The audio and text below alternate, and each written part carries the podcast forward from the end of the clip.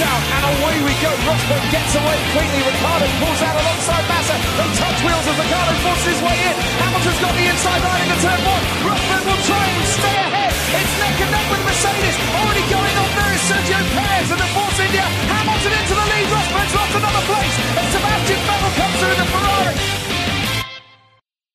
Bonjour à tous et bienvenue pour cette nouvelle émission du SAV de la F1, une émission du samedi où l'on va revenir sur le début du week-end du Grand Prix de Grande-Bretagne. Je suis Shinji et bien évidemment je ne suis pas seul en cette fin d'après-midi. J'ai envie de dire que j'accueille les meilleurs, mais euh, d'abord un, si je le dis, ils vont prendre la grosse tête, et deux, ce serait faux. J'ai le plaisir d'accueillir Buchor. Bonjour Buchor. Bonjour. Les pires auraient été plus justes en fait. J'allais dire la crème de la crème, mais par rapport à des choses qui ont été dites avant le podcast, c'est pas possible. On a dit qu'on arrêtait de parler de la branlette de Scani. Hop là Arrêtez, bordel De- Mais c'est les coulisses, ça Ah oui, ça coulisse effectivement. La branlette, ça coulisse. Bah là, ça glisse le long de ma jambe maintenant. J'ai pas eu le temps de... Bref. Bonjour Dino. Bonjour Shinji. Et bonjour Scani. Bah, je, je voulais dire que tu t'étais trompé, qu'on était effectivement les meilleurs, mais désormais, on n'arrivera pas à faire illusion. Je crois qu'on est les pires. hein. Ça va bien ce 15 juillet? Bah oui. Ouais, parfait. C'est un, un bon début de long week-end? Oui. Oui. Vous avez Ah, vu des feux d'artifice? Non. oui. Moi, j'adore voir des gros pétards. J'adore faire exploser des gros pétards. Allez messieurs, avant d'aborder ce Grand Prix, on va commencer comme d'habitude. Pardon. Je cherchais un truc à dire, mais t'as été plus rapide. Pardon. C'est bon, j'ai coupé. Nous allons commencer par les actus, car faut bien dire, même s'il n'y a eu qu'une semaine depuis le Grand Prix d'Autriche, euh, l'actu a été riche. Et l'on va commencer euh, par euh, une annonce qu'on attendait, faut bien le dire. Il était annoncé et il a été annoncé. Euh, C'est Frédéric Vasseur qui euh, donc sera bien le team principal chez Sauber. Alors pas ce week-end, hein, c'est à partir de lundi. Me demandez pas pourquoi, mais c'est à partir de lundi. Il remplace donc bien évidemment Monisha Kaltenborn. euh, alors il arrive dans un contexte quand même un, peu spécial pour Sauber. Il y a ces rumeurs, peut-être d'ailleurs qui sont liées à son, arrivée, allez savoir, qui voudraient que bah, ils abandonneraient le moteur Honda avant même de l'essayer. En même temps, est-ce que ça serait si logique que ça? Je ne sais pas. Enfin bon, euh, donc apparemment, déjà de qui, euh, qui mettrait un terme. c'est- De ce que moi j'ai j'ai cru comprendre, ce serait Honda en fait qui se retirerait euh, du deal parce que visiblement euh, ils, ils auraient été un peu euh, échaudés par la décision de, se, de, de débarquer Monisha Mm. Kaltenborn et que euh, ils verraient pas de garantie ou ce genre de choses et que c'est eux qui se retireraient peut-être avant d'un grand grand repli euh, global de la Formule 1. Euh, en tout cas, il me semble, Pas le j'ai sens vu de ce que j'ai lu, aujourd'hui- moi. hein, mais... aujourd'hui ou hier que Honda niait le fait que, que pour eux, il y avait toujours un contrat avec Sauber l'an prochain. Ah, c'est pas ce qu'ils ont dit. Ce qu'ils disent, c'est que rien n'a changé pour le moment. Alors, du coup, tu sais pas si c'est un pré-contrat ou un contrat qui est signé. Enfin, ça peut jouer sur les mots, du coup. euh, Alors déjà, moi, à la place de Honda, je me méfierais quand même de ce que Monisha pouvait mettre dans ses contrats. Ils pourront demander à Non mais arrêtons, non, mais arrêtons de taper sur Monisha comme ça. Elle, elle, Non, elle a fait ça à une époque. Elle, elle- elle est certes la dirigeante. Non mais c'est un truc qu'on a que j'ai beaucoup entendu. Je trouve que c'est un peu facile. On oublie quand même que Monisha Kaltenborn a fait du super boulot chez Sauber pendant des années. Que euh, elle n'est pas seule à prendre les décisions. Qu'il y a des, alors elle fait partie aussi de ses actionnaires, mais que euh, les décisions sur les contrats ont été prises aussi par elle, mais par une équipe euh, et que par moment même un même un PDG peut faire des choses euh, dans l'intérêt supposé de son équipe, mais sans forcément non plus euh, être la grande méchante derrière. Je trouve qu'on a un petit peu tout cristallisé sur Monisha, alors que euh, je pense que la situation était un peu plus complexe euh, et que malgré tout, cette femme-là, elle a essayé de faire entrer à une époque de l'argent dans une écurie Sauber qui, rappelons-le, est une écurie qui euh, est passée plusieurs fois ces dernières années, euh, pas loin de trépasser. Donc voilà, ça me saoule un petit peu qu'on rappelle tout le temps euh, cet Ouais, épisode par du contre, contrat je- auquel elle a- Je te poserai quand même le truc, c'est qu'à l'époque où ça s'est passé, les, euh, les actionnaires, c'était Peter Solberg et elle. Point. Il n'y avait pas d'autres Oui. à ma connaissance. Donc, euh, j'imagine mal Peter Solberg faire ce genre de, de deal. Après, je peux me tromper, mais Oui, mais après, la, situation de l'équipe faisait que. Euh, ah, après, elle est. La, visiblement, elle a été débarquée parce qu'elle refuse privilégier un pilote sur un autre. Donc, bon, bah, si ce qu'on donne comme motif sur le fait qu'elle a été débarquée est vrai, euh, ça amène quand même à un petit peu relativiser le, le, le, comment dire les décisions de cette femme qui a pris des décisions en tant que manager d'équipe, qui à une époque avait des contrats sous des pilotes sous contrat, mais qui avait d'autres potentiel plus juteux et a fait signer d'autres d'autres pilotes sous contrat et s'est retrouvé dans un dilemme juridique. C'est de la part d'une d'une juriste de formation c'est c'est limite une faute professionnelle ça je suis d'accord. Maintenant je pense que l'écurie Sauber c'est pas elle qui fait les contrats qui relie tous les contrats et c'est pas elle qui est la seule juriste euh, dans les affaires. Euh, voilà on a beaucoup tapé sur elle je pense à raison Maintenant, c'est quand même une femme qui, visiblement, dans l'ensemble de Sauber, n'oublions pas, a quand même permis à cette équipe de se maintenir et euh, a permis par moment de sauver cette équipe.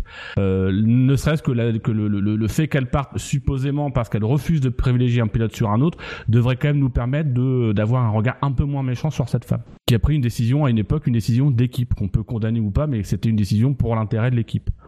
Ça a peut-être permis de, sauver l'équipe. Euh, Je sais qu'on n'a pas fini ce soir.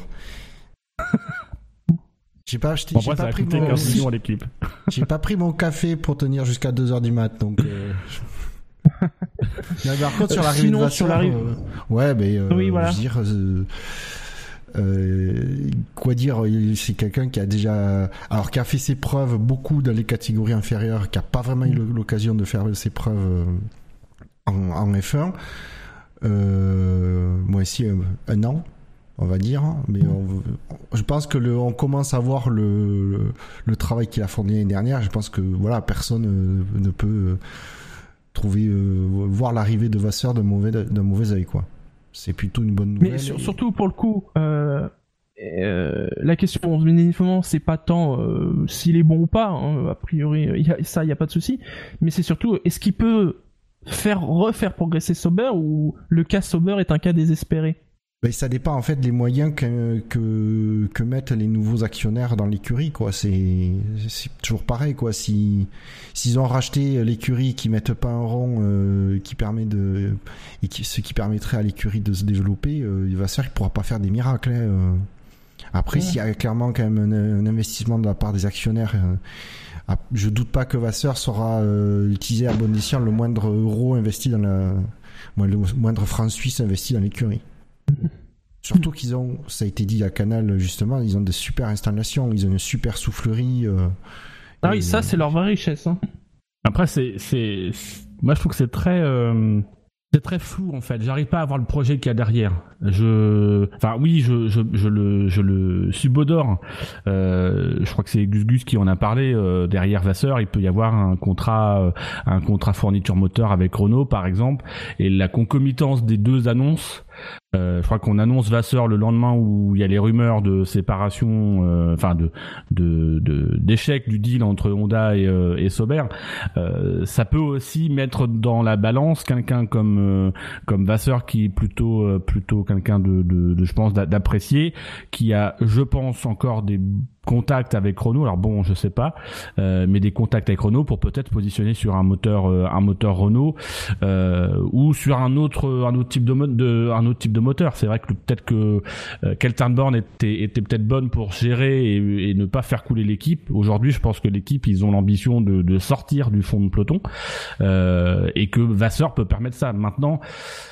Encore une fois, c'est un caractère Vasseur et quand on quand on voit les, les allégations qu'il y a eu sur une partie des motifs, parce que ce serait pas les seuls, mais une partie des motifs du départ de Born sur une divergence d'opinion quant au fait de favoriser Ericsson, qui est le pilote chouchou des des investisseurs de cette équipe, euh, je suis pas sûr que ce soit dans la mentalité de Vasseur de de composer avec le choix des pilotes, surtout quand on sait qu'il est plus ou moins parti de Renault à cause du choix des pilotes. Donc euh, mm. Moi, j'attends de voir en fait. Je pense que la donne moteur va aussi beaucoup nous dire sur le, projet qu'il y a derrière Vasseur. Si c'est juste pour euh, remplacer parce que Vasseur il était sur le marché et qu'il y a personne d'autre, ça me surprend. Je pense qu'il y a une, vraie volonté derrière. Ils n'ont pas choisi Vasseur par hasard, mais on n'a pas encore de projet clairement défini euh, derrière tout ça.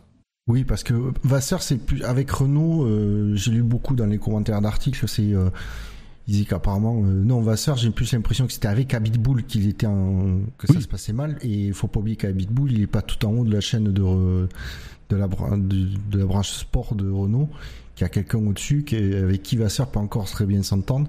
Et euh, du coup pour un deal moteur ça c'est plutôt avec lui que ça pourrait se négocier en passant au-dessus oui, de c'est du business. C'est pas c'est pas pareil que d'être euh, oui après en plus en, je, j'ai envie de dire, je doute pas de la capacité de ces personnes-là à savoir mettre euh, déjà le passé derrière et euh, de se dire, ben, c'est parce que quand on était en interne qu'on avait une, des visions différentes pour gérer l'équipe.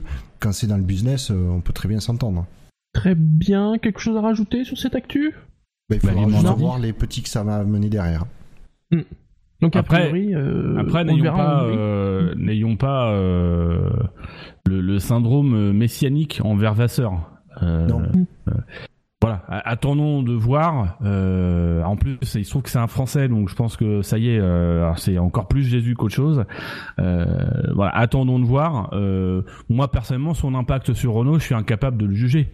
Aujourd'hui, on me dit Renault, ils sont en bonne forme parce que c'est l'héritage de Vasseur ou ce genre de choses. Déjà, il y avait une guéguerre entre Vasseur et Abitbull, donc est-ce que ça a vraiment, est-ce qu'il a vraiment pu impacter des choses Et puis, bah, de toute façon, vu l'état où était Renault l'an dernier, c'est pas difficile de faire mieux cette année.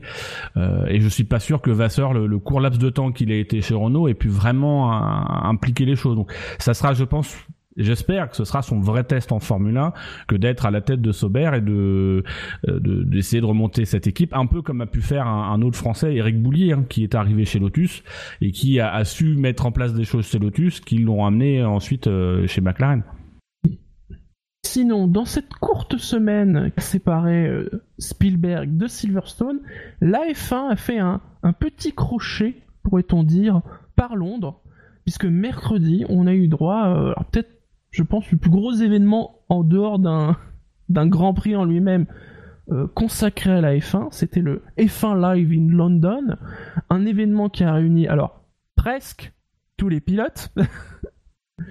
Euh, donc c'était autour de Trafalgar Square avec euh, des démos avec les voitures, euh, il y a eu des interviews avec les pilotes, plus les classiques concerts. Un très gros événement, en tout cas il y, avait énormément de monde, mais était-ce surprenant? A priori non. Un événement on peut dire qui a été un succès et qu'on pourrait d'ailleurs peut-être revoir, euh, même si Chescaré a dit qu'il voulait multiplier les événements, mais pas forcément toujours le même. Bah qu'est-ce que vous en avez pensé euh, Est-ce que c'est bien Est-ce que vous avez envie d'en revoir Vous avez vu quelque chose ou Alors non, justement, ce que j'allais dire, ah, Il y avait ah, des, choses sur YouTube, mais euh, moi-même, quand j'ai su que c'était sur YouTube, c'était le moment des concerts et j'en avais rien à foutre. C'était visiblement après le truc avec les pilotes. Il y avait des lives euh, sur Facebook aussi. Hein. Enfin, moi j'ai regardé mm. un live sur Facebook.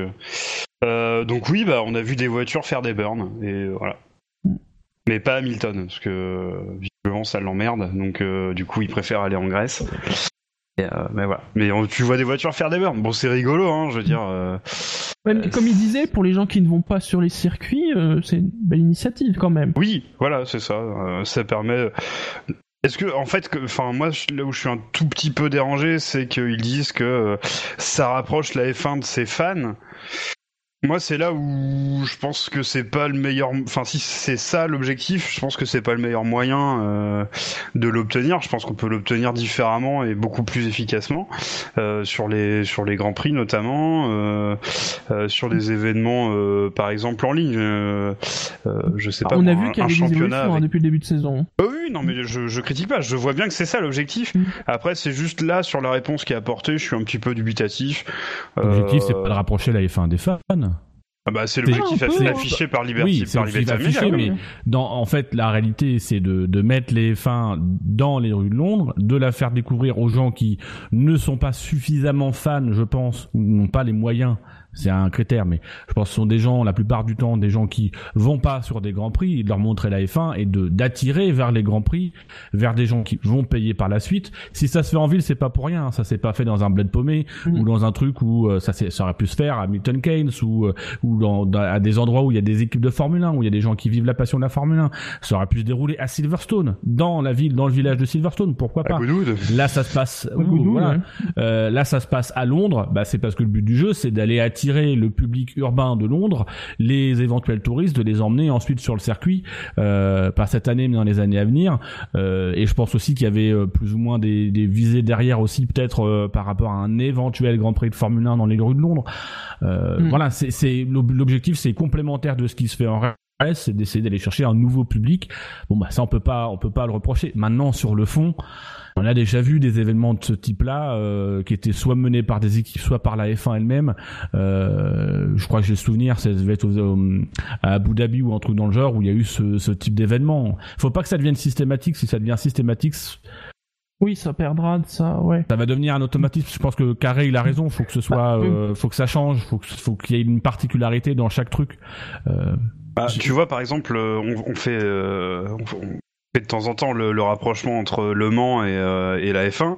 Euh, voilà, pour ceux qui sont déjà allés euh, et qui sont déjà allés au Mans, notamment le vendredi soir à la parade des pilotes, bah là il y a de la proximité avec les pilotes quoi.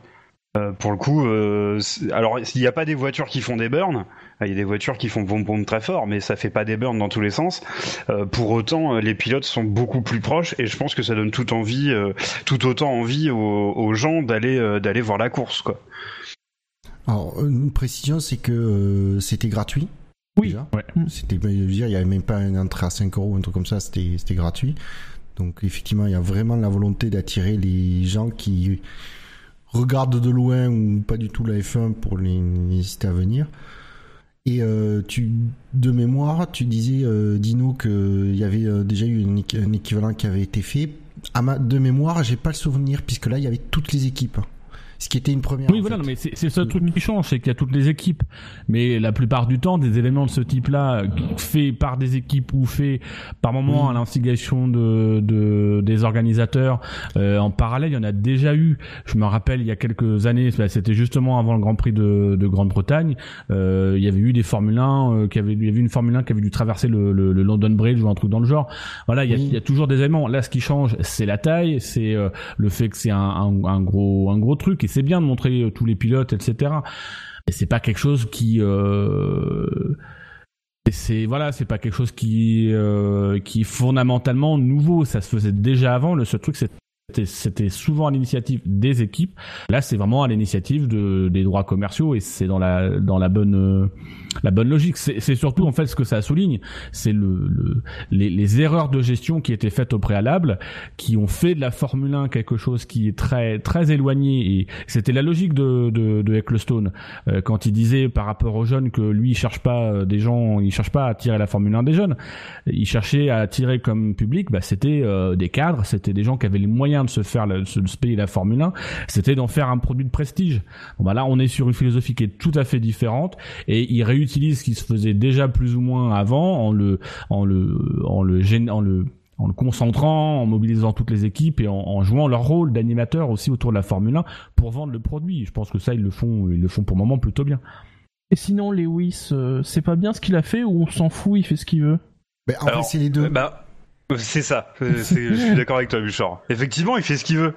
Euh, après, je pense que c'est pas correct. Mais justement, euh, si on veut rapprocher la F1 de ses fans, si on veut attirer des nouveaux, des nouvelles personnes sur les sur les grands prix, si on veut euh, convertir la population urbaine à la F1, quoique ça reste à prouver que ce soit la population pas urbaine qui soit fan de F1, mais peu importe. Euh, bah, c'est d'autant plus dommage que c'est censé être celui qui est le plus connu euh, en Grande-Bretagne, puisque c'est son pays. Et comme on dit, souvent il cite les fans, d'ailleurs sur les podiums et tout ça.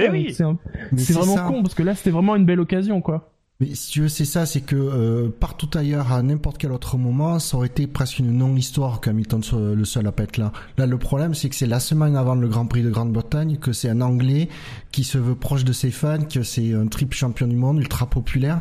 Et c'est ça qui fait que son absence a été particulièrement remarquée. et qu'il est particulièrement critiqué pour ça. Après, euh, moi, je respecte tout à fait que euh, entre euh, entre deux grands prix à une semaine d'intervalle seulement, ils veulent se opposer. Il y a il y a eu les histoires, il y a eu l'histoire à Bakou, puis il y a le, la, on va dire une contre-performance entre en, en Autriche et je peux comprendre que le pilote, pour bien faire son boulot, il ait besoin de se déconnecter et faire. C'est vrai que c'est tellement dur. La vie de pilote de Formule 1, c'est tellement dur. Non, mais bah, ça me fait rire le mec qui doit se reposer. Enfin, j'espère quand même que pendant ces deux jours, il a fait un peu de muscu, qu'il s'est un petit peu entraîné physiquement. Enfin, après, ah non, je suis pas, d'accord avec toi. J'espère qu'il s'est pris une mine et qu'il a baisé des putes, quoi, sans déconner. Non mais par contre, non, mais... Coup, sérieusement, non mais vraiment, j'espère qu'il a vraiment pris des vacances pour le coup. Non mais euh, c'est-à-dire que... ah, non mais à un moment donné, faut arrêter avec. Enfin, moi je veux bien les pilotes de Formule 1. On va quand même pas me faire croire que les pilotes de Formule 1 ils sont exténués, qu'ils ont une vie hyper dure. Faut arrêter. Le mec, il a un jet privé, parlé. il peut se déplacer. J'ai pas parlé parce que non, mais, non, c'est lui-même l'argument. Non, non, justement, c'est lui-même l'argument qui sort. Non, c'est qu'il a besoin de vacances. Tu essayes de rebondir sur quelque chose que je n'ai absolument pas dit. J'ai dit de déconnecter de la F1 faire l'événement, ça non, de, ça je, je te réponds pas, à toi, je le réponds à lui. On parle de vacances. Faut arrêter les mecs la plupart du temps ils sont aussi en vacances. Euh, moi, ça, je voudrais bien faire un boulot où le truc c'est euh, d'aller faire des donuts en plein centre-ville de Londres et de monter sur un podium pour sabrer le champagne. Putain, ça ah, doit être hyper euh, hyper exigeant quoi. Euh, je pense qu'il a voulu s'écarter. Je trouve ça extrêmement démago, Dino, et tu sais que tu l'es là. Non, mais non, mais c'est pas c'est pas question de démago, c'est question que euh, moi, je m'en fous en fait qu'il y soit pas allé. Euh, je pense que c'est une erreur. Euh, pour le coup, je pense que c'est une erreur en tant que pilote. Que c'est, c'est d'autant plus une erreur que c'est un pilote qui joue beaucoup sur euh, l'appréciation des fans, sur euh, encore récemment, il faut montrer mmh. l'exemple, il faut attirer le public, etc. Il fait un événement, il y a un événement chez lui où il y a tous les pilotes pas lui. Euh, bon, c'est c'est c'est con. Après, ça engage que lui. et de toute façon, on voit bien que le public lui en tient pas rigueur. Il a fait la peau, il a été applaudi, il donne sur place, il fait des. Moi, je m'en fous. Après, moi, c'est le côté vacances. Euh, enfin, voilà, c'est pas des magots dans, dans ce que je dis. Euh, pilote de Formule 1, c'est, je veux bien comprendre que c'est exigeant, que ils ont des emplois du temps euh, complexes et compagnie. Maintenant, de là à, se dire, je préfère prendre des vacances euh, en Grèce deux jours pour me reposer euh, plutôt que d'aller à Londres faire du spectacle pour mes fans parce que c'est mes fans dans mon pays bon, voilà, euh, j'ai pas, j'ai pas le sentiment que le pilote soit particulièrement crevé. Je pense qu'il avait besoin de se déconnecter. Ok. Euh, maintenant, voilà, moi l'argument des vacances, ah pauvre pilote, etc. Que j'ai pu lire de la part de certains fans d'Hamilton ou pas. Faut arrêter. La vie de pilote de Formule 1, c'est pas non plus hyper exigeant. Euh, ils sont quand même pas mal coucounés. Ils ont tout le temps euh, un coach avec eux. Ils ont tout le temps du monde avec eux. Euh, enfin voilà, on a encore vu hier le mec, il a oublié son casque. Bon bah qu'est-ce qu'il fait? Il donne un mécano. Bon bah une vie chiante ce serait le mec qui prend son casque, il faut qu'il ait ramené au motorhome, ce que sont fait dans les autres catégories, et ce que sans doute certains pilotes de Formule 1 aujourd'hui moins bien classés font.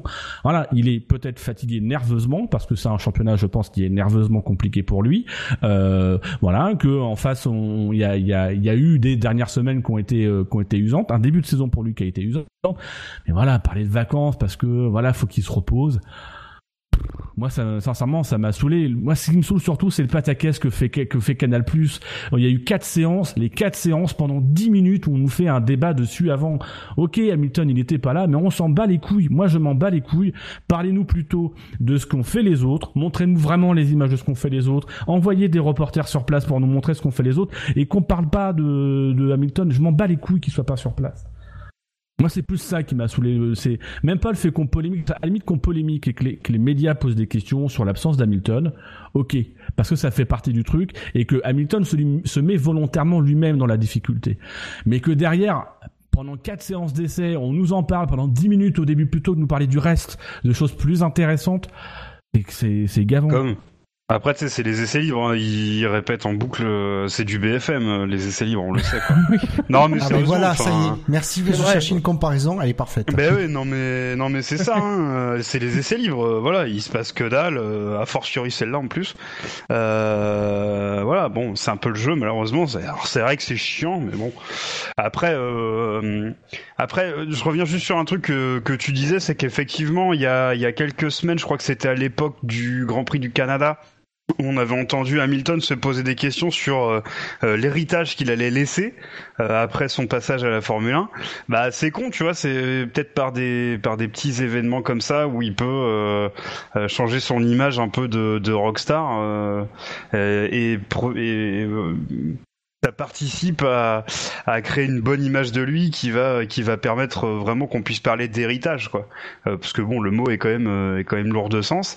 Euh, et puis puis voilà lui qui parlait après l'incident avec Vettel à Bakou voilà que ah les petits enfants qui nous regardent bon bah lui il va pas au contact des petits enfants parce que parce que voilà les petits enfants on s'en bat les couilles on en a rien à foutre quoi.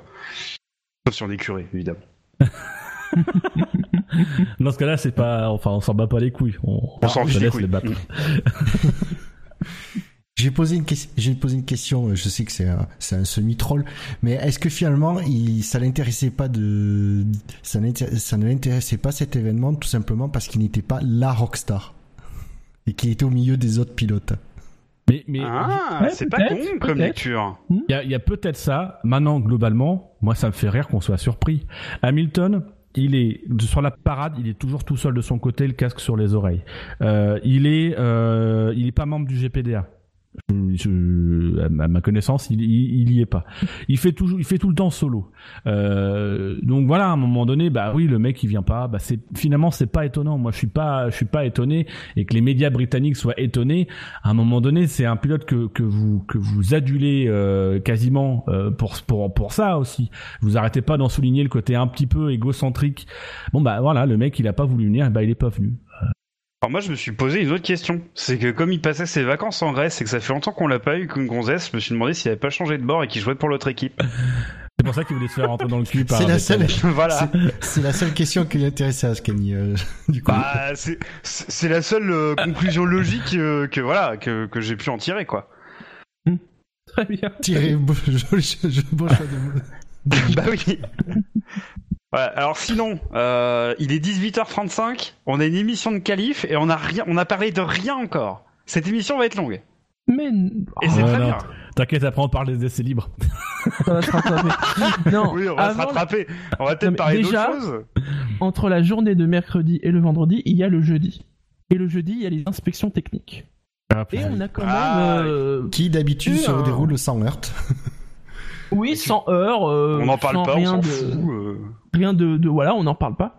Or, il s'avère que en ce jeudi, lorsqu'ils ont inspecté techniquement euh, la Toro Rosso de Carlos Sainz, les commissaires ont constaté un souci, oui, on peut le dire, même des dégâts au niveau, alors pour être très précis, le câble de rétention de roues. Le câble de rétention, voilà, donc le câble d'attache des roues était abîmé.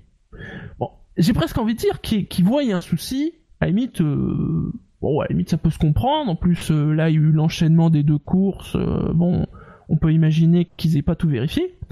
Mais là où c'est le plus étonnant, c'est que bien évidemment, surtout que là on parle d'un élément de sécurité, les commissaires ont demandé à Toro Rosso bah, de le changer, et que dans un premier temps, bah, Toro Rosso ils ont dit non. Alors Toro Rosso, bah, a priori c'est pas Manor, hein, on imagine qu'ils ont plus de moyens, hein, Surtout que là, on parle quand même d'une pièce de sécurité euh, pas anodine. Hein euh, alors bon, ça s'est réglé hein, parce que finalement Toro Rosso l'a changé, mais il faut dire que ce qu'il risquait, c'était carrément de voir la voiture bah, ne pas participer au Grand Prix de Grande-Bretagne. Ben, c'est à ça que servent les, euh. les, vérifications techniques. Hein. Bah, exact. Ah bah tout, tout à fait, tout à fait. C'est le but, c'est de voir si est-ce que la voiture est en bon état, conforme, euh, ouais, peut-être pas forcément conforme, mais parce que ça c'est des contrôles. Euh, Là l'idée c'était, c'était pas qu'elle était pas conforme, c'était qu'elle était potentielle, qu'elle était dans une condition dangereuse. Voilà. Ben, clairement. Je veux dire, on a assez, on a imposé les câbles de roue pour une bonne raison. On les a fait grossir plus solides pour une bonne raison. Oui. Et ce qui est, ce qui est très étonnant, en fait, c'est le refus, dans un premier temps, bien dire, dans un premier temps, de Toro Rosso. Mais moi, c'est incroyable que cette voiture 55 Sur le terrain, on dit que chercher à faire Toro Rosso en refusant cette réparation. Bah ouais. Non, mais moi, je, je comprends même pas euh, pourquoi la voiture est là, quoi. Ah, pour, moi, pour moi, il y avait pas de débat. Hein. Oui, non, mais ils ont quand même refusé de le faire dans un premier temps. Pour moi, c'est exclusion du Grand Prix, moi. Ah, mais c'est clair, mais moi, il n'y a même pas de débat, là, sans déconner. Enfin, euh, on sait à quel point c'est dangereux. En plus, on en a reparlé l'an dernier avec les déclarations de Verstappen, euh, qui était revenu sur euh, le crash de Villeneuve et, et Ralph Schumacher à, en Australie, où il y a un commissaire était mort. Enfin, voilà, enfin, je, je comprends même pas de... Enfin, Voilà, c'est un outil de c'est un c'est un élément de sécurité, il est pas aux normes, vous le changez, non, bon bah vous dégagez, point. Et puis on vire l'autre bagnole en même temps, en fait on bannit l'équipe, on n'en parle plus quoi. Pour un grand prix, ça leur fera la vite. Non mais sérieusement. si s'ils se présentent avec la pièce qui est rafistolée, qu'on leur demande de la changer et qu'ils la changent, ok. Bon, c'est un, peu limite, ok. mais hein. là les mecs, on leur demande de la changer, ils ne la changent pas. Moi, à un moment donné, c'est sur un, un, un, élément. Mais alors, Toro Rosso va falloir à un moment donné peut-être sévir et leur mettre la tête au carré euh, parce que c'est aussi Toro Rosso qui sont pas mal habitués à faire des safe release. Maintenant c'est Toro Rosso qui présente une voiture non conforme en termes de sécurité et qui refuse de la changer euh, à l'inspection. Euh, là pour moi il faut il, va falloir vraiment Toro Rosso sanctionner très fort parce que c'est pas possible. On, on, a fait tout un pataquès sur sur l'histoire de, de de Vettel et sur d'autres histoires mais alors surtout sur l'histoire de Vettel pour des raisons de sécurité. Là on a eu une équipe qui euh, sciemment refuse de changer une pièce qui remet en, jeu la sécurité de leur pilote. On n'est pas sur un pilote qui euh, euh, ah, qui pas que mais non mais euh, ça, oui, ça, mais leur, leur pilote et d'autres. Mais là, c'est pour le coup, non seulement ils mettent en cause leur sécurité. À la limite, on peut trouver des excuses à Vettel. Je pars rouvrir le même. On peut trouver des excuses à, Vettel en disant, à la limite, il prend ses responsabilités, il se met lui en danger et ses camarades. Mais c'est ses responsabilités à lui en tant que pilote. C'est une mauvaise décision. Là, on a une équipe qui est censée être professionnelle, qui a personne à un moment donné dans l'équipe qui dit non, moi je n'amène pas cette voiture. J'ai envie de dire tout le monde, même les mécaniciens, que les mécaniciens disent non, on, on, on va y aller, personne qui s'y oppose et qu'on présente la voiture toujours avec le même défaut, pour moi, c'est une faute professionnelle très grave et l'équipe doit être exclue. Moi, j'aurais exclu la, la 55, la 26 et j'aurais mis pénalité financière derrière. Ah bah clairement, je suis complètement d'accord. Sachant qu'en en effet, on ne sait pas pourquoi dans un premier temps Toro a refusé. En plus, il n'y a pas d'explication. Alors, à croire qu'il n'y a aucun journaliste qui a des couilles de poser la question. oui, c'est ça. Je peux aller sur les médias anglais pour voir si eux avaient, euh, avait euh, avait des informations. Et ça fait pas une vague. Ça choque quoi. Non mais c'est c'est c'est il y a pas de il y a pas de protestation, il y a pas de ça fait pas une vague. Voilà, on a une équipe qui présente un mais déjà il y avait eu euh, il y avait eu Renault, on avait repar... on avait repéré des suspensions, je crois qui étaient réparées à coup de scotch. Euh, c'était Lotus à la fin de Lotus euh, des, des, mm. des trucs qu'on ne devait pas voir en Formule 1 et qui semblaient pas indigner des gens. Ouais, il y avait la Caterham de Chandok aussi, il y a et puis chez Renault personne s'en est indigné, je crois que j'en ai j'étais un des seuls l'époque. Euh, les deux crashs qui prennent l'année dernière, Palmer à Monaco et euh, l'autre, j'ai oublié son nom. Euh, ah, Magnussen en Belgique où les voitures sont complètement détruites, ouvertes à l'avant, enfin limite à voir les pieds. Enfin voilà, il y, a des trucs comme ça, ça, ça n'émeut personne. Tu comprends pas pourquoi. Surtout quand on est content de nous, affiler, de nous afficher Billy Monger dans les stands. Alors ça c'est une belle image, hein, voilà, c'est solidarité entre pilotes et compagnie. Euh, on nous montre, on, joue sur la, enfin, on joue sur ce sur ce côté-là. Donc on remet un petit peu en situation. Billy Monger c'est un petit jeune de F4, je crois, qui a eu un, gros accident à mm. Donington et qui a perdu l'usage de ses jambes. Euh, voilà. Euh, alors c'est c'est pareil, moi ça ça m'avait un peu énervé à l'époque parce qu'il y avait eu une campagne de crowdfunding. Genre c'est pas l'équipe qui est responsable. Moi je sais pas, c'est l'équipe qui l'emploie, donc c'est à l'équipe d'assurer son pilote et de subvenir aux besoins du pilote. Il n'y a pas besoin d'un crowdfunding entre pilotes et que ce soit des fans qui payent encore une fois en plus pour la sécurité du pilote. Mais bref, c'est un autre débat. Euh, là, on nous montre aux caméras, mais derrière, on n'agit pas contre une équipe qui met sciemment en danger ses propres pilotes. Moi, je, voilà, moi ça, ça me, ça me, ça me, ça m'énerve ça. Sur, sur, le crowdfunding de, de Monger, euh, enfin je l'ai baqué et euh, c'était pas c'était pas pour rendre la voiture plus sûre, hein, c'était pour euh, pour sa nouvelle vie. oui, pour l'aider. Non, non, mais je, je parle pas de la sécurité, du, je parle pas de la sécurité du pilote. Le, le c'est moi j'estime qu'un pilote quel qu'il soit, il bosse dans une équipe, il a un contrat, c'est un accident de travail, c'est pas c'est pas aux fans d'aller subvenir à ses, nou à ses nouveaux besoins et de payer, de l'indemniser, c'est à son équipe. Les équipes elles sont assurées, elles ont du pognon, bah c'est de la faute de l'équipe. Donc c'est aux équipes de payer. Moi, j'ai j'ai été sensibilisé par cette histoire, mais je n'ai pas payé parce qu'à un moment donné, c'est demander aux fans de faire le boulot de l'équipe. N'oublions pas que les pilotes sont salariés dans des équipes et qu'il appartient à l'équipe d'en garantir la sécurité. On a fait un procès à, à Williams pour la, mort d'Ayrton Senna et on a eu raison de leur faire un procès parce qu'il y avait euh, une faute En tout cas, on, la responsabilité, c'est de l'équipe. C'est le matériel, il est fourni par l'équipe. Jules Bianchi, on n'a pas fait de procès encore, mais j'espère qu'il y en aura euh, contre l'équipe, contre la FIA, parce que c'est leur responsabilité. La vie des pilotes, elle est entre les mains de la FIA et des équipes. Là, aujourd'hui, la vie des pilotes Toro Rosso, elle est entre les mains d'une équipe qui est capable à deux reprises d'emmener une voiture qui n'est pas conforme sur des éléments de sécurité, et elle est remise en cause par la FIA, qui bon bah allez-y, c'est pas grave, vous nous réparez, on n'en reparle plus. Non, moi ça devrait être interdit et exclusion. Les deux sont fautifs. S'il y a un accident et qu'on découvre qu'il y a une pièce qui n'était pas conforme, un élément de sécurité qui n'était pas conforme, les, les deux doivent être mis en procès, l'écurie et la FIA. Il y en a marre de déresponsabiliser les, les, les, équipes. Les équipes, c'est des employeurs avant tout. Elles ont des assurances, elles dépensent beaucoup de pognon pour de la merde. Leur boulot, c'est d'être responsable et d'assurer la sécurité des pilotes. Une équipe qui n'est pas capable de le faire, elle n'est pas digne d'être en sport mécanique. Malgré tout le respect que j'ai pour Toro Rosso et pour les gens qui bossent chez Toro Rosso, ce qu'ils ont fait là, c'est pas digne d'une écurie de Formule 1, c'est même pas digne d'un employeur. En fait, je suis plus énervé que prévu sur Toro Rosso. Rien d'autre à rajouter, Scani, Bouchard? Euh, non, je, suis complètement d'accord avec ça. Quoi. On les dégage, on n'en parle plus et voilà. ils, reviendront la prochaine fois avec une inspection complète de la bagnole, on a des os, on regarde tout quoi. Il y a un commentaire pour ça qui est euh, intéressant sur le chat, c'est Anon6352, bonsoir Anon6352, qui nous dit que la presse était trop occupée avec Hamilton pour parler de choses importantes. Et c'est l'un des problèmes, c'est aussi ça. C'est que la presse, elle se laisse pas mal distraire par d'autres choses.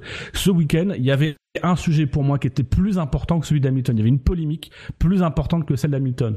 Euh, il y en a beaucoup qui, je pense à Fab notamment sur Twitter, qui a dit euh, on, on, la presse est aussi dure envers euh, envers Hamilton qu'elle était contre Vettel. Il avait raison. C'était ridicule de voir la presse s'en prendre quasiment exclusivement à Hamilton sur ça et passer sous silence d'autres choses. Pour moi, il fallait mettre Toro Rosso dans la conférence de presse et les mettre face à la presse. Il fallait que les journalistes fassent leur boulot de journalistes, ce qu'ils le font de moins en moins. Parce que aussi le monde de la Formule 1, les journalistes de Formule 1 ne sont pas forcément tous des grands modèles de journalisme. Allez messieurs, on va passer à la course et au vendredi. D'abord le contexte de la course, avec des infos que vous pouvez retrouver dans la preview, comme d'habitude. Les pilotes feront 52 tours du circuit de Silverstone, un tour qui fait 5 km 891. 52 tours qui fera donc une distance totale de 306,198 km pour la course. Le commissaire pilote de la FIA, c'est un habitué, Danny Sullivan. Les zones DRS, il y en a deux.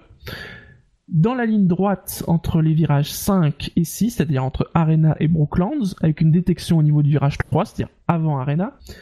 Et sur les lignes droites entre Chapel et Stowe, avec une détection à Maggots, donc avant le triptyque à Maggots, Beckett, Chapel. Les pneus choisis par Pirelli, ce sont les médiums en blanc, les tendres en jaune et les super tendres en rouge. Et déjà, aujourd'hui, on a vu les intermédiaires en vert. Verra-t-on les pluies en bleu? Allez savoir. Quand même pas, je pense pas. Hein. mais on va peut-être voir les intermédiaires demain. Allez savoir. Les essais libres. Ah, les essais libres. Ah, Il faut noter quand Juste un petit truc sur les pneus, c'est-à-dire que faut pas oublier que hum, Pirelli apparemment avait de, de quoi, puisqu'il y a une, euh, un jeu d'intermédiaires supplémentaires alloué aux, aux écuries. Oui. Et apparemment, ça a été décidé très tardivement, puisque c'était décidé euh, ce matin ou hier soir. Quoi, euh. mm. Et petite remarque aussi, j'ai adoré, je sais pas si vous avez fait gaffe pendant les, les qualifs, euh, ils affichent les pneus disponibles. Les pneus là? Ouais, oui. ouais, oui, bizarrement, ils sont présentés sur des grosses jantes avec des, ce sont des pneus. Non, non, non. Euh, oui, mais c'est des, des, pneus de route, c'est de la pub. C'est de la pub, c'est de la pub pour les pneus de route. Parce qu'il y en a un. Je pense que maintenant Pirelli, il, euh, il propose aussi pour leurs pneus de route avoir d'avoir un marquage latéral et notamment dans les couleurs qui étaient proposées à l'écran, il y en avait un argent. Bon, ça fait quelques années que Pirelli font plus de pneus argent en Formule 1. Ah, j'ai pas euh, et c'est justement moi, c'était l'un de mes l'un de mes propositions de drive-through pour euh, pour l'émission de lundi, euh, lundi 20h30 sur savf1.fr. Euh, N'oubliez pas en direct. Euh, c'est c'est très trompeur. Euh, parce que à un moment donné, je pense que c'est pendant les qualifs, ils nous ont mis cet affichage-là et juste après, ils nous ont précisé les types de pneus, mais c'était dans un tableau en bas de l'écran. Euh, voilà, c'est très trompeur comme euh, comme information et nous on s'est on s'est fait piéger la première fois. C'est vrai que mettre les pneus comme ça en incrustation, ça ça peut être cool, ça peut être bien, mais mettez les pneus de la course quoi. Ah, c'est surtout que, enfin, Je m'avance un peu, mais euh, c'est le genre de truc, des incrustations euh, qui sont très propres. Hein, ça gêne pas du tout à regarder la course, euh, mais enfin la course, les qualifs ou les, les essais en l'occurrence. Mais euh, ça, ça, ne gêne pas du tout. C'est très bien fait, c'est très propre, c'est c'est de la pub euh, et, et c'est les choses qu'on voit typiquement en NASCAR, en IndyCar. Et c'est peut-être un peu la patte Liberty Media de vendre ce type de créneau aussi, quoi. Alors le, le mais attention peut-être que ça ne se multiplie pas. Hein. Voilà, Parce que là, pour l'instant, entre guillemets, c'est que des pneus Pirelli, mais euh, si on commence à avoir euh, des bouteilles de Heineken en 3D euh, géantes, entre guillemets, sur les côtés, des choses comme ça, bon. ça serait beau une bouteille qui sort du sol, tu sais. c'est le genre de truc que tu peux voir en NASCAR, enfin, que tu pourrais voir en NASCAR. Mais c'est d'autant plus perturbant que il y a déjà eu des affichages 3D comme ça utilisés, cette fois-ci pour nous montrer les spécifications de pneus. Donc là, ils réutilisent la même technique, mais pour faire de la pub. Et alors là, pour le coup, en tant que si on tombe dessus et qu'on n'a pas le réflexe de dire, de repérer euh, effectivement les jantes, etc., on a une mauvaise information. désolé pour la parenthèse. C'était très bien. C'était très bien, non, au contraire. Comme toujours, tu es parfait, Bûche. Ah oui. Mm, merci. Moi, si j'ai, si j'ai. on dit pas ça parce que t'as une Z4. bah oui, mais quand même. Et un gros levier de vitesse. Oui.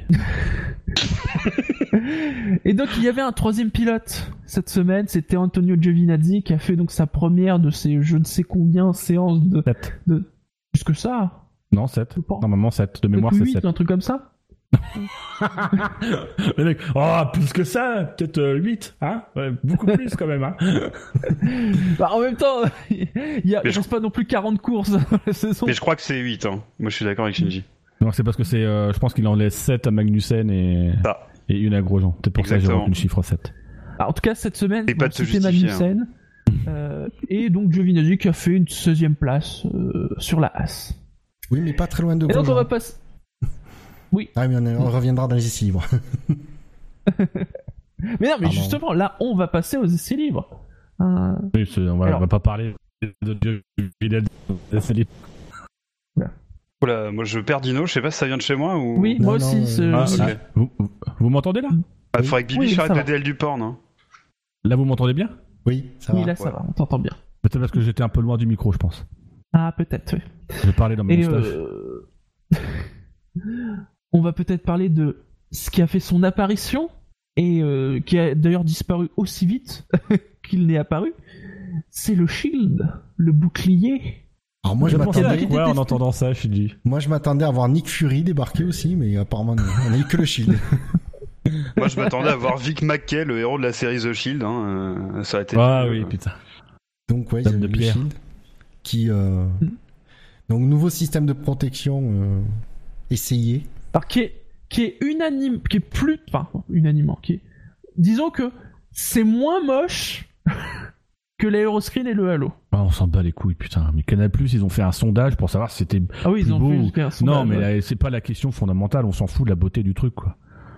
Moi, tu leur mets un tromblon en forme de cube sur la tête et tu me garantis que ça les protège. Je m'en bats les couilles que ce soit moche, quoi. À un moment donné, faut arrêter, quoi. De toute façon, euh, bah, ça protège bien à l'avant. C'est trop mon expression, ça faut arrêter. ça, ça, a l'air plutôt bien protégé à l'avant. Sur les côtés, j'ai l'impression que ça descend un peu bas, donc euh, ça laisse quand même pas mal de de place vide entre guillemets et puis va sur le dessus comme c'est pas fermé bien évidemment euh, ça protège rien oui ça, protège des petits débris parce que c'est bien connu, c'est un petit débris qui a tué euh, Jules Bianchi, c'est un petit débris qui a tué Justin Wilson, c'est un petit débris qui a tué Felipe Massa, même si le problème est plus ou moins déjà euh, trouvé une solution. Il n'est pas mort, il n'est pas tout à fait mort, quand même. Pour moi, il a le talent de Philippe. voilà, sur l'échelle d'un Schumacher, il est quand même à 10 sur 20. On peut penser aussi à Henri Surtees. Ah, oui, le pneu qui venait sur le dessus. C'est un petit débris qui a tué euh, Henri Surtees. Et rappelons que c'est Senna qui, c'est sa, roue qui l'a tué. Alors, le problème du, c'est-à-dire que ça descend bas au niveau du pilote parce que c'est pour euh, faciliter euh, l'extraction. Il y a il reste ce problème-là, c'est qu'on veut pas euh, que le système de protection ne, ne, réduise l'efficacité ou la rapidité d'extraction du pilote s'il est mal en point. Donc, Mais c'est ça en fait, c'est qu'on on, te trouve une solution, mais en même temps, il y a tellement de problèmes dans cette solution que en fait, on trouve quand même une solution, mais qui résout pas le problème qui était posé à la base, mais quand même, c'est une solution. Hein. Au moins, on fait quelque chose. Et moi, ce que je ce que je comprends pas, c'est que euh, c'est cette histoire d'extraction de pilote là, euh, parce que euh, à quel moment donné c'est urgent d'extraire un pilote? Parce qu'ils prennent tout le temps l'exemple du feu. Alors, je connais ma loi de Murphy. Euh, si ça peut arriver, ça arrivera. Mais euh, ça fait, depuis combien de temps Depuis qu'on a des, euh, des, réservoirs en Kevlar, depuis qu'on a des systèmes d'extinction automatique. D'ailleurs, si vous avez regardé la, la, la course de F2, euh, voilà. Euh, mais enfin, à quel moment c'est un c'est un argument de dire si si à l'incendie on veut pouvoir sortir vite. Alors Déjà, ça pour moi, c'est plus un argument. Et alors, il reste l'argument. Il faut sortir, il faut pouvoir sortir le pilote rapidement, euh, s'il y a besoin médicalement. Alors, on sait que médicalement, on sait qu'ils vont chercher à le stabiliser avant de le bouger. Donc, pour, pour moi, cet argument-là, je, je le comprends pas, je ne l'entends pas. Rappelez-vous de Sainz en Russie, le temps que ça a pris, parce qu'on a voulu s'assurer qu'il était bien, machin, de créer les bonnes euh, euh, conditions pour l'extraire alors qu'il allait parfaitement bien, etc. La problématique ne se pose pas en LMP1. En LMP1, les mecs, ils ont des accidents. Euh, le fait qu'ils soient couverts, on a trouvé des solutions, on a changé les procédures. Pour moi, c'est un faux débat dans une fausse mesure de sécurité. Si, Sur le chat, le chat, Wiku nous dit le but du shield, c'est de protéger d'un élément qui vient de face. Probablement que le shield ne résistera pas à un pneu. D'ailleurs, on ne sait pas, hein, très honnêtement je sais pas. Bah, pourtant, c'est le, seul test, c'est le seul test performé par la FIA. Hein, euh, euh, Il se cassera, mais déviera quand même le danger. Alors, pour les, pour l'envoyer sur un autre. Euh, pour information. alors, le shield, le shield, il est en, en polycarbonate. Euh, c'est alors pour information, on en a tous sur nos voitures puisque dans les pare-brises qu'on a, ce sont des triplex, c'est-à-dire trois couches, une couche de verre, une couche intermédiaire de polycarbonate et une troisième couche de verre. Ce qui fait que le pare-brise résiste, c'est pas le verre, c'est le polycarbonate qui est à l'intérieur. Et c'est une couche de millimètres dans nos pare-brises. Là, euh, je sais pas si vous avez vu les images, que je renverse. Ça fait. Euh, tu ça fait... pas dans l'habitacle parce qu'il y a du polycarbonate entre les deux couches de verre. c'est surtout pour t'empêcher de sortir à toi de la bagnole quand, si tu fais un tonneau. Mais euh... Ah, c'est con. Moi, j'aime bien sortir quand je fais des tonneaux. Et, euh, ma grande passion. Je, sais, pas si vous avez vu, mais l'épaisseur du, du, truc, euh, ça doit, ça c'est facilement plus de 5 mm.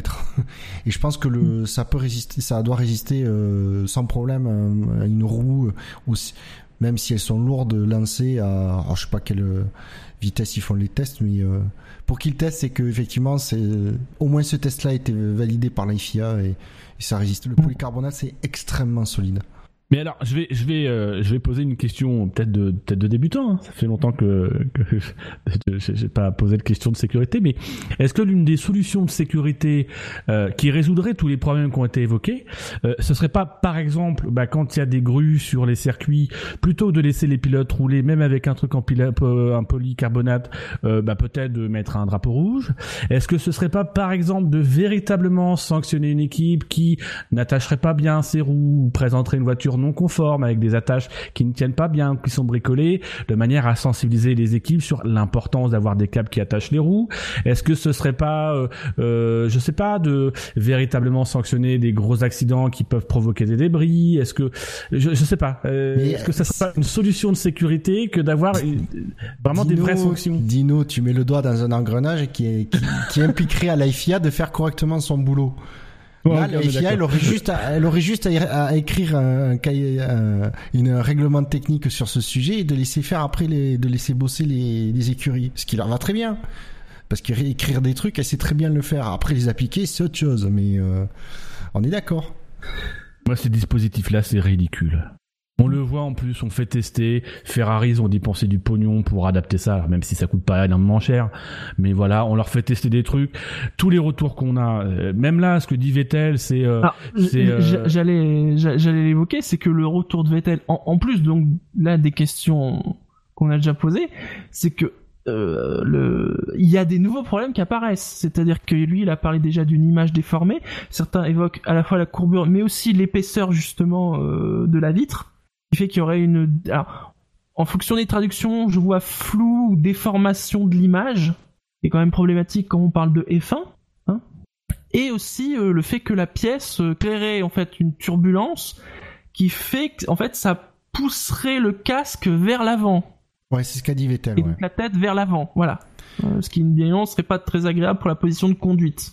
Alors, ce qui est bien, c'est que c'est Vettel qui a essayé le, truc, qui est euh, qui est pas le dernier euh, sur, le sujet de la sécurité comme pilote, donc ça c'est pas mal. Donc on a un avis quand même plutôt impartial, j'allais dire non, mais un avis de quelqu'un qui se préoccupe d'un d'un des rares pilotes qui se préoccupe pas mal de la sécurité en tout cas dans les normes, pas forcément sur la conduite. Euh, oui, effectivement, il a mis euh, tout de suite, il a clairement dit qu'ils avaient un programme de plusieurs tours à la base à faire avec le, Shield et que euh, ben, il a il a abrogé, il a abrogé, il a il a arrêté au bout d'un mmh. tour parce qu'effectivement ça le il disait dizzy donc il était pas bien quoi en conduisant qu'il y a la tête qui était poussée en avant il y a pas mal de, de choses non mais c'est c'est de la c'est de la connerie, c'est de la com. Enfin, faut arrêter. C'est pas en faisant trois tours lors d'un lors des essais libres 1 avec un pilote à bord qu'on va tester le truc. C'est un truc. Il a même pas fait trois tours. Ouais, non mais c'est un truc qui est posé sur la bagnole. On veut vraiment le tester. On veut vraiment donner ses, ses chances à explorer cette piste-là. Et eh ben qu'on organise une séance à Silverstone ou sur n'importe quel circuit. On loue un circuit. On prend tous les pilotes. On prend des anciennes voitures qu'on fait rouler, tous avec le bordel, et on fait une super méga journée. C'est la fête du halo la, fête du, du shield ou de tout ce qu'on veut, on teste vraiment le truc. Là, c'est juste de la sur une journée bien pour montrer en plus, tu vois, pour bien. Oui, mais voilà, mais tu, testes vraiment le truc. Là, on, on le pose sur une bagnole pour montrer aux gens qu'on agit sur la sécurité. C'est de la couille. Si on voulait vraiment faire de la sécurité, l'aéroscreen et le halo, c'est la même chose. Hein.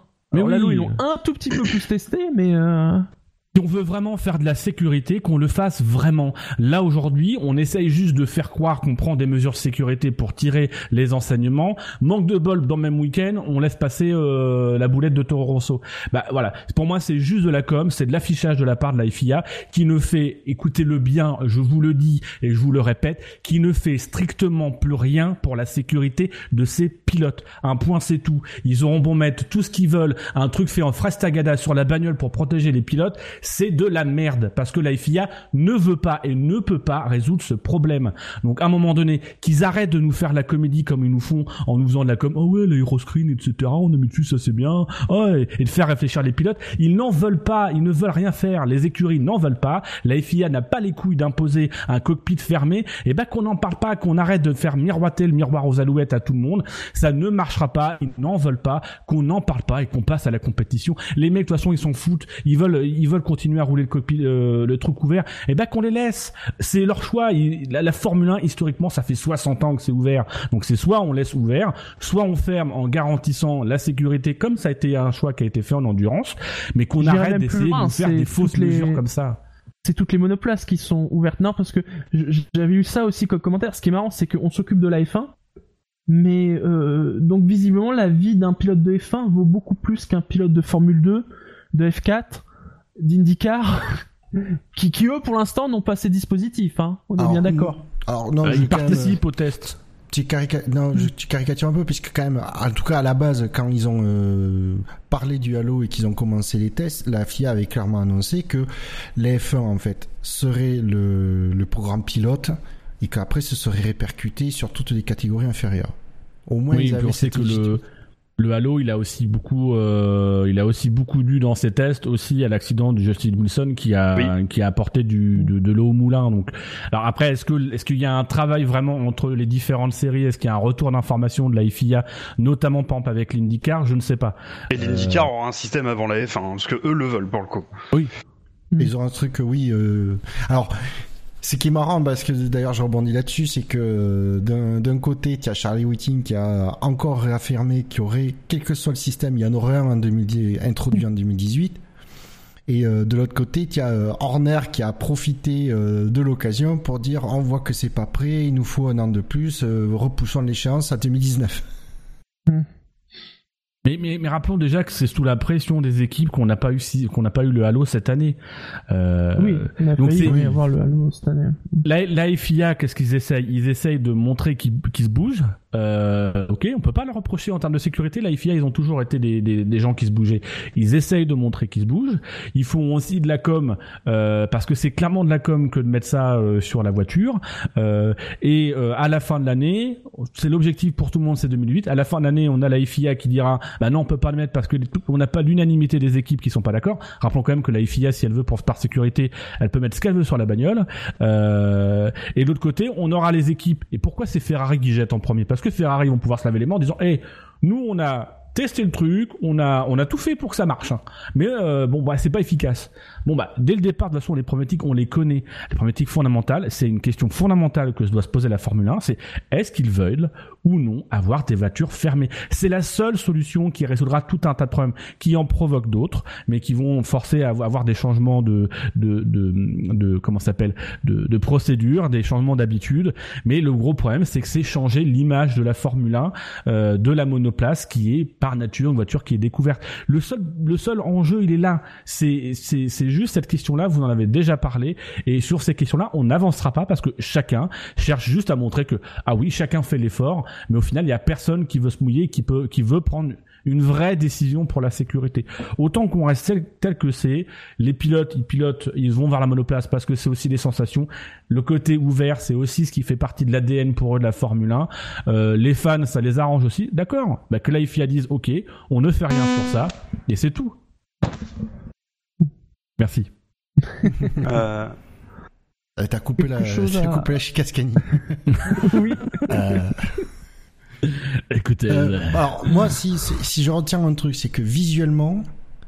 Alors, allô, allô Oui, mais euh, oui, on t'entend, Scani. Ah, pardon, pardon, pardon. Je euh, continue, pardon. visuellement, en fait, moi, ça me dit, bah, du coup, je trouverais vachement classe une F1 avec une bulle fermée, carrément. Et là, je trouve ça esthétiquement super. Ah non, mais c'est pas. Il y a eu Et des. Tu te dis que le boulot est qu'à moitié fait là il y a eu des dessins d'artistes, hein, faut, bien le dire, hein, pour l'instant on, n'en est qu'à ça. Euh, des F1 à cockpit fermé, euh, tous les d'ailleurs pourrait être très très beau. Hein. Tous les euh, tous les mecs qui ont imaginé les, les Formule 1 dans 10, 20, 30 ans, on remarquera, depuis on, ça circule souvent aussi sur les sites de, de, de, F1, ces dessins-là, imagine la F1 fermée. Et pour ceux qui me disent, c'est à la base, à ceux qui vont me répondre, oui, mais là, euh, la F1 c'est euh, historiquement ouvert, c'est parce qu'à l'époque les voitures elles, étaient, elles se faisaient pas fermer déjà. Faut pas oublier dans les années 40 et que euh, ce qui fait que la F1 reste la F1, qu'une monoplace reste une monoplace, c'est pas qu'il y a un cockpit ou pas, c'est que les roues ne soient pas carénées uniquement puisqu'en anglais ils appellent ça open wheel. Open wheel. Et pas open On peut dire aussi qu'à 60 ans, il n'y avait, avait, pas d'aileron. Il n'y avait pas d'aileron, il n'y avait pas de harceau, euh, donc aussi on pourrait virer les harceaux, ouais, ça sert à rien. C'est moche, ça dénature la Puis que c'était ouvert parce que c'était aussi une problématique de, de, de poids dans les voitures. Les premières voitures, elles ont pas mm. de toit, tout simplement parce que c'est pas prioritaire, euh, parce que déjà à l'époque les calèches n'avaient pas de toit. C'était voilà, c'est ça s'est venu avec le temps par souci de sécurité qu'on a mis des toits sur les voitures, mais euh, de début c'est pas, ça s'impose pas de soi-même. Ouais. Et puis on le voit, il suffit de regarder l'histoire des les 40 dernières années de la F1 on voit qu'elles ont sacrément évolué. Comme le dit, il n'y avait pas d'avant, il n'y avait pas d'aileron. Euh, on pourrait dire que du coup, on peut supprimer les ailerons. Euh, il y a plein de choses. les choses évoluent. Il y a Montagny qu'on a parlé. Qu'on a parlé, la Montagny, il fait, il fait, il fait tourner euh, la Renault parce que c'est les 40 ans de Renault tous les mm. midis pendant le Grand Prix avec René Arnoux. et il dit il n'y a pas de baquet. Ah voilà, un exemple. Pour, voilà quelque chose qui a changé fondamentalement comme l'ADN de la Formule 1. Aujourd'hui, il y a des baquets dans les Formule 1. Avant, il n'y avait pas de baquets. supprimons les baquets. Voilà, parce que c'est pas l'ADN de la. C'est pas dans l'ADN de la F1. et, si, si on remonte moins loin, si on remonte juste depuis la mort de Ratzenberger et Senna, regardez la protection de la tête du pilote, on, euh, voilà, qui peut presque plus bouger, etc. Enfin, à un moment donné, c'est juste des freins. La FIA, après 94, elle, a eu les couilles de pas trop écouter les freins euh, de, qui étaient exposés par les pilotes. Bah là, il va falloir qu'elle ait le même courage. Euh, moi, je reviens sur euh, cet argument de l'extraction, parce qu'on en reparle sur le chat. je dis, je, je dis pas que euh, euh, parce que sur le chat, Wiku euh, me, me reprochait de dire que euh, il faut continuer de faire attention à l'extraction. Mais d'accord, mais regardons ce qui se fait ailleurs. Par exemple, en IndyCar, les pilotes s'extraient pas de la voiture. Ils attendent qu'il y ait le drapeau jaune, ils attendent qu'il y, ait la voiture de sécurité et les conditions sont créées pour qu'ils puissent s'extraire. Ils ont le temps. Il n'y a pas, pas d'urgence. Et s'il y a une urgence, eh ben mettons plus de postes de commissaire. Ce que je veux dire, c'est que la réponse à cette problématique d'extraction, elle peut venir par d'autres moyens que le pilote, que, que celui que de laisser le pilote s'extraire lui-même dans des conditions de sécurité qui sont pas nécessairement euh, assurées pour le coup. Euh, laisser le mec euh, sortir en bord de piste sans qu'il y ait plus que un drapeau jaune, parce qu'on sait que les drapeaux jaunes, même les doubles drapeaux jaunes, ils sont super pas grand chose. Hein. voilà. Enfin, ça, ça veut rien dire. donc tant qu'il n'y a pas de régime de drapeau rouge de voiture de sécurité, on peut très bien décider que demain on reste dans sa voiture, parce que c'est l'endroit où on est le plus en sécurité, et que si la voiture elle prend feu, bah alors à ce moment-là, vu qu'on ajoute une gêne avec euh, avec le halo ou enfin peu importe qu'on s'appelle, bah, on grossit la taille des extincteurs, on les, on en met plus, on les met différemment. Enfin, y a les solutions. Euh, ça elles existent. Elles existent. Il suffit de réfléchir, il suffit de le vouloir. C'est juste une question de volonté. Faut arrêter, faut arrêter ces freins idiots là et, et ne pas, ne pas refuser l'innovation. Enfin, c'est quand même, c'est quand même idiot quoi. Quand on parle de quand on parle de cockpit fermé difficulté pour avoir les cockpits, mais comment on fait dans les avions de chasse? Quand il y a un problème, il y a un bouton à l'intérieur, le mec il appuie dessus et hop ça explose et ça fait péter le cockpit. Bah, là c'est pareil quoi. Tu mets un système comme ça. Les, les solutions elles existent déjà. C'est juste un blocage mental euh, dans une pseudo image parce que malgré tout, une F1 ouverte c'est du danger. Et malgré tout, la F1 aujourd'hui, il y a peut-être plus que ça en termes de danger pour nous la vendre. Euh, ce qui fait un peu encore la magie de la F1, euh, c'est le fait que bah, on voit la tête du pilote, que le pilote est à découvert et que c'est la seule dernière partie de danger qui reste et qui ajoute du piquant euh, sur l'appréciation de l'acte héroïque que constitue de piloter une Formule 1. Ouais, alors tu m'excuseras, mais je trouve pas les, les pilotes euh, de l'MP1 au Mans euh, moins héroïques que les pilotes de F1 parce qu'ils ont. Non, non, mais je, hein. je, je, te dis pas que c'est ce que moi je pense. Oui, mais... Je, mais... je pense que c'est un argument. C'est l'un des arguments qui fait qu'aujourd'hui l'un des. Mais tu, tu te rappelles, toi, t'as as, as, dû suivre ça euh, à l'époque où on commence à parler des euh, des, des des cockpits fermés au Mans. Euh, moi, c'est un argument que j'entendais. C'est que bah oui, bah du coup, ça change le truc parce que le pilote, il est plus à découvrir et que euh, la sensation de, danger, elle est, on voit moins le pilote. Donc du coup, on, a moins le sentiment qu'il y a vraiment quelqu'un qui se met en danger, mais c'est juste, c'est juste de la perception. Euh, le, gros problème de, la protection de la tête du pilote en Formule 1, c'est ça, c'est que la solution, elle existe, mais c'est que tout le monde se refuse à l'adopter elle existe tellement que dans Gran Turismo 4, euh, euh, le, modèle conçu par Red Bull, où on a donné la liberté totale euh, de, de, conception à Adrian Newey, le, X, je sais plus quoi de Red Bull, c'était une voiture fermée. Oui, bah, parce qu'aérodynamiquement, c'est quand même beaucoup mieux. Mais c'est ça. Je me, je me rappelle avoir fait à ah, l'époque où, je, bossais sur euh, sur euh, Fan F1, euh, avoir fait une interview qui c'était un peu le formulaire de le, questionnaire de Prost.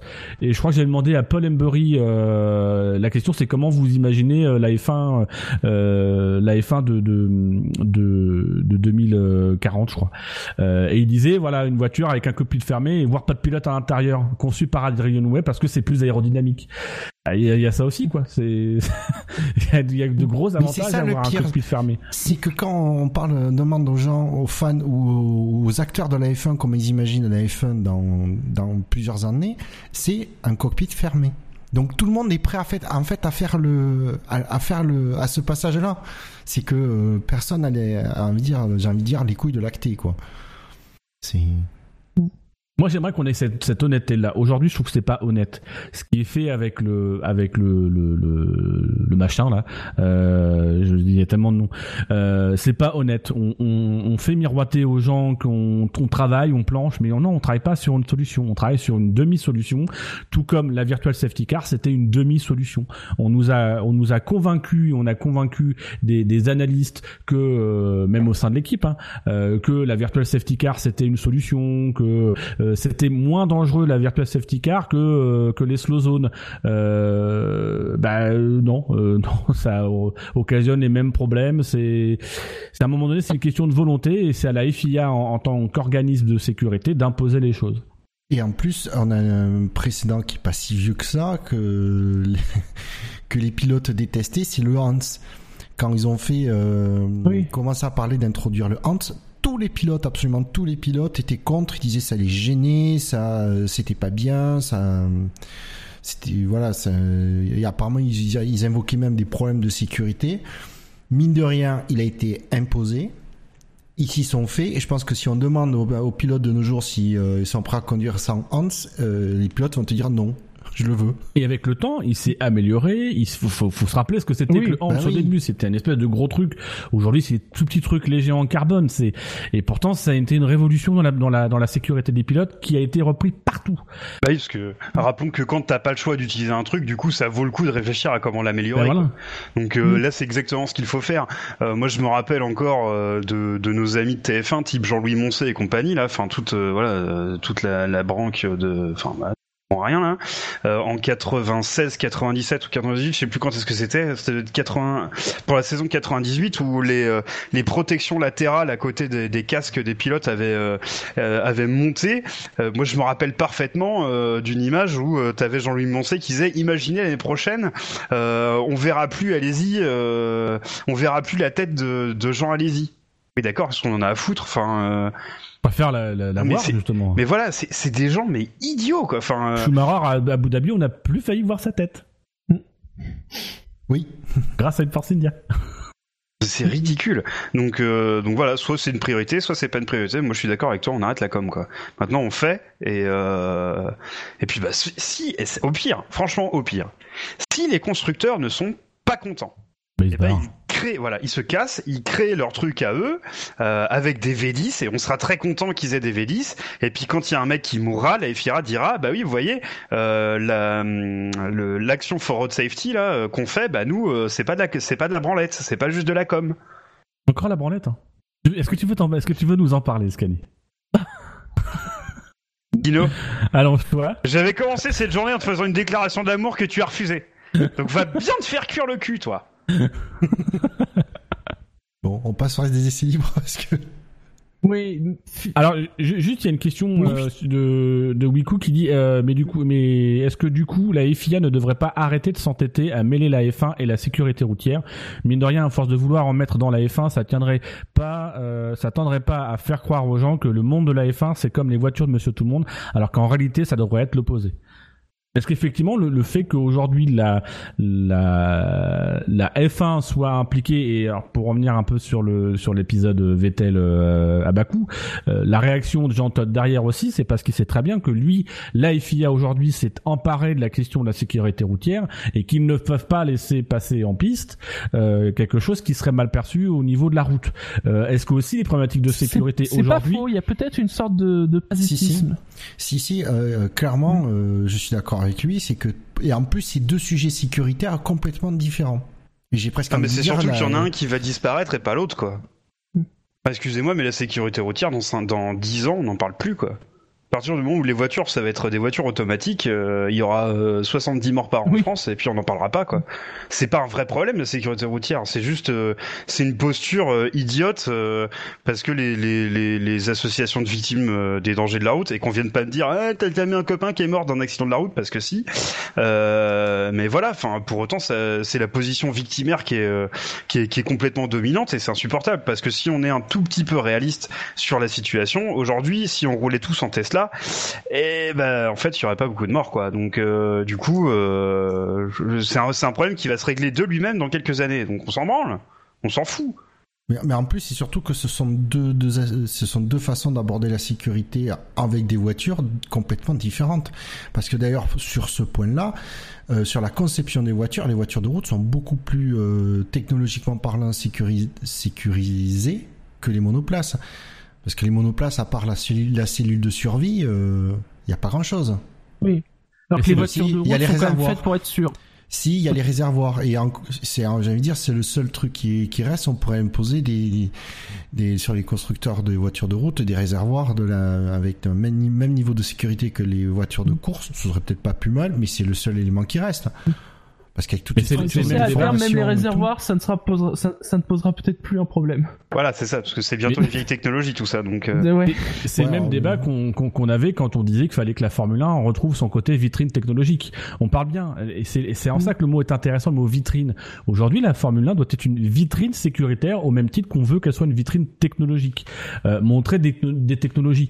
Mais il y a une époque où la Formule 1 on voyait pas de technologie, et pourtant tous les progrès qui ont été faits en, en aéro, euh, le double extracteur, par exemple, prenez n'importe quelle voiture de, de, de compétition aujourd'hui, enfin de, de, des supercars, aujourd'hui elles ont toutes un double extracteur. Prenez des, Renault Clio, les dernières générations, elles ont toutes l'arrière euh, en extracteur, etc., aérodynamique. Et pourtant, à l'époque, personne ne voyait en ça quelque chose de technologique parce qu'on est vraiment dans l'idée de vitrine. Il faut qu'on affiche, là on affiche le fait qu'on a des moteurs électriques, etc. parce qu'on veut être une vitrine technologique. Mais la F1 a toujours été d'avant-garde. Elle a toujours amené des choses dans l'industrie automobile et même sans afficher ouvertement son, son côté vitrine sécuritaire, la Formule 1 apportera toujours des innovations sécuritaires dans le milieu de l'automobile.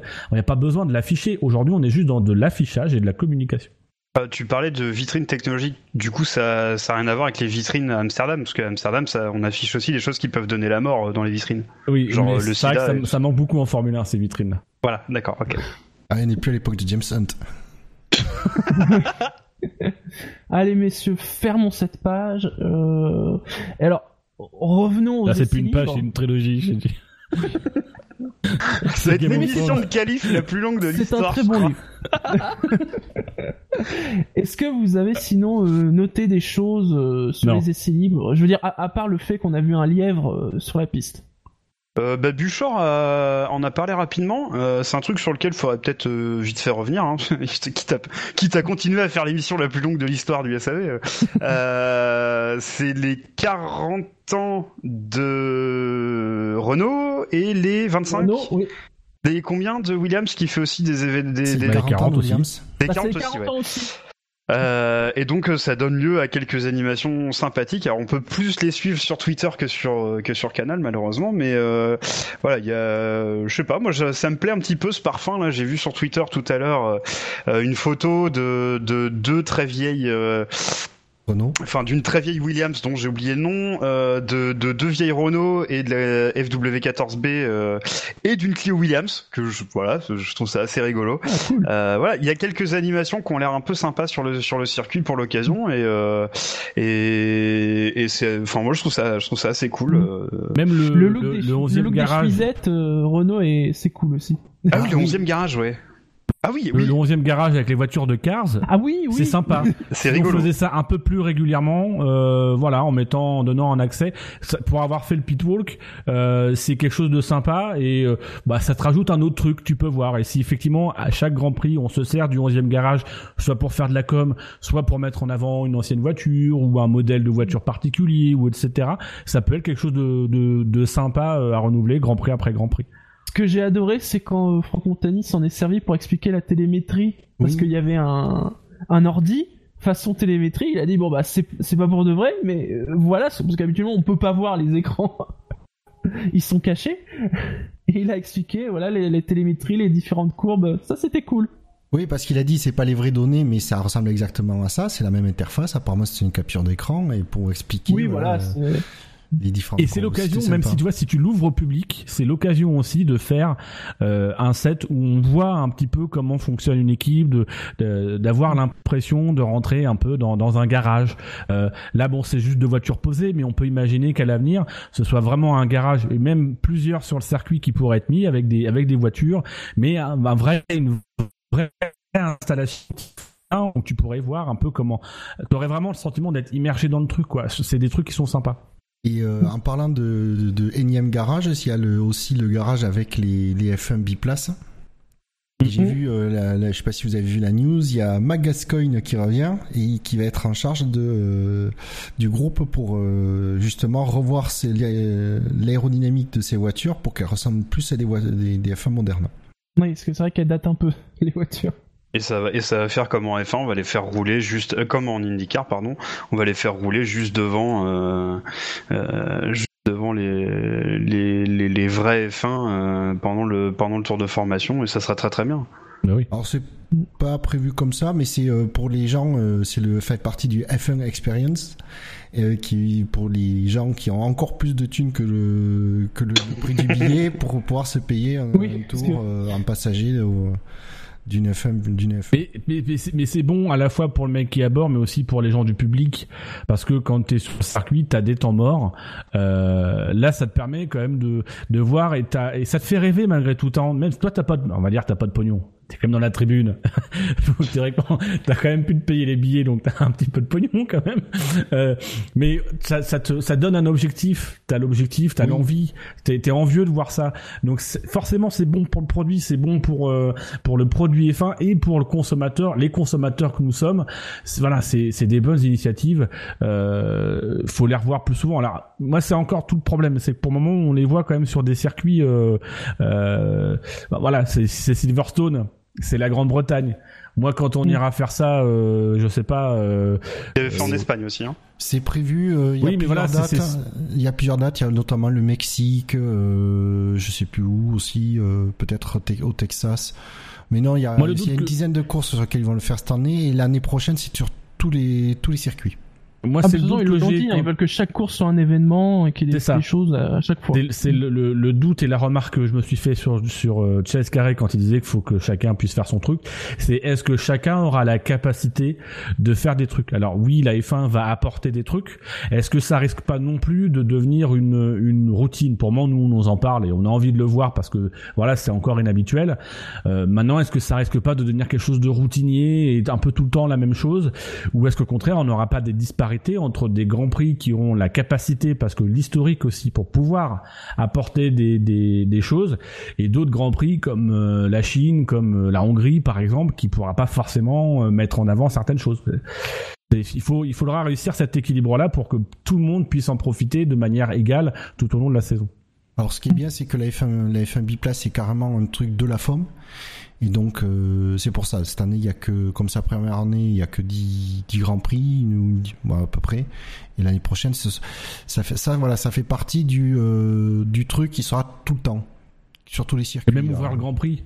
Là, visiblement, ils ont ouvert le circuit le midi. Les gens peuvent aller se promener sur le circuit sincèrement, moi, euh, on est allé avec mon, avec Gus à Monza l'an dernier. C'est le souvenir que je retiens de l'année dernière, c'est de d'être sur le circuit. Euh, mon objectif, c'est d'y retourner dans dix ans avec mes enfants et de, de, de je m'en fous du Grand Prix, mais c'est juste d'aller sur le circuit, de me balader sur le circuit. C'est le truc tout simple que tu peux faire dès aujourd'hui, c'est d'ouvrir le circuit, tous les circuits de la saison, de les ouvrir au public euh, pour qu'ils puissent marcher dessus juste après euh, avoir vu les voitures. Euh, rien que ça, les gens ils seront ils seront prêts à payer quoi. Il y a, même pas besoin de faire d'activité autour. Donc c'est des petits trucs tout simples qui peuvent être mis euh, assez rapidement en application. Euh, par contre, je, je, viens de recevoir une alerte antiterroriste là. Euh, tu vas avoir des enfants, Tino euh, j'y travaille. Visiblement, la, la DST n'est pas trop trop d'accord avec ça. Hein, j'y travaille. Tu sais que moi personnellement, j'ai abandonné la branlette. J'expliquerai comment on fait après. Connard. Allez messieurs, on va passer aux qualifications parce que c'est vrai que de toute façon les essais libres il s'est pas passé grand chose ce week-end. Bah les essais libres 3 il y a eu un peu de pluie alors il y a eu quelques têtes. voilà. Voilà. Voilà. Ah, si, moi, le seul truc que je retiens, c'est. Euh... Bah non, j'aime la branlette, moi, connard, pas le 69 Espèce de petit con Le seul truc que je retiens, c'est euh, en, donc en début de, de séance des, des 1, il, il rappelle le, le, record de la piste euh, dans cette version qui était en 1.29.3, 3 je crois, et qui a été battu dès la séance des, des 1. J'ai fait Ah, ouais, de toute façon, maintenant. ça va descendre bien basse. Quand même, les chronos ce week-end. Donc voilà. Pour, pour ça, j'ai une animation sympa. Euh, sur le sur les à un moment donné ils ont expliqué je crois c'est en qualif.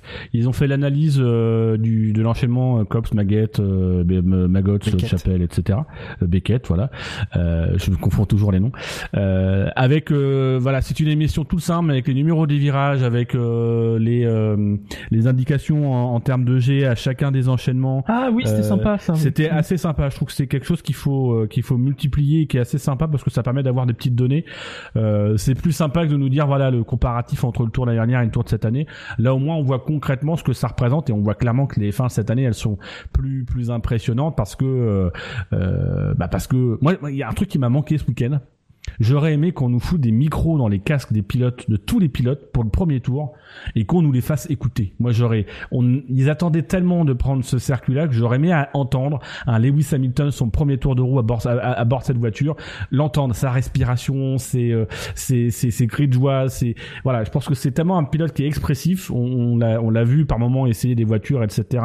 Que moi, j'aimerais entendre les pilotes cette année. Je trouve que ça aurait été mieux de nous foutre des micros dans, dans, dans les casques des pilotes pour qu'on entende bien euh, à chaque tour de roue ce qu'ils ressentent comme sensation quand ils posent pour la première fois les pieds sur un circuit. Il faut qu'ils fassent ça à Spa sur le rayon de l'eau rouge. Moi, je veux, je veux voir, je veux entendre ça.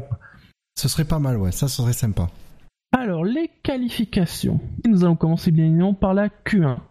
Ont été éliminés euh, Daniel Ricciardo, qui est 20e, qui a fait le 20e temps, mais rappelons-le, qui a aussi eu une pénalité de 5 places pour changement de boîte de vitesse. Partira 25e. Il partira 25e. Ce qui fait qu'il est derrière les deux Sauber, hein, Ericsson 19e, Verline 18e, Magnussen est 17e et Stroll est 16e. Une Q1 marquée euh, par la pluie et par le enfin par la pluie, par le drapeau rouge de Ricardo et par Fernando Alonso.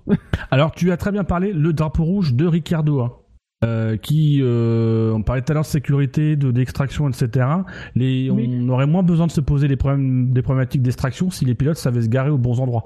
Euh, là, Ricardo, il a le moteur qui, il a un problème dans la ligne droite, il fait quand même tout l'enchaînement derrière pour pas rentrer dans la voie des stands, des anciens stands, mais pour se mettre sur le bord de la piste euh, et provoquer le drapeau rouge ça serait bien à un moment donné de taper sur les doigts des pilotes et leur disant vous, avez un problème, vous vous mettez sur le côté. Il y a suffisamment quand même de, ils les connaissent, ils font de, théoriquement ils font le pit walk, enfin le, le track walk le, le jeudi.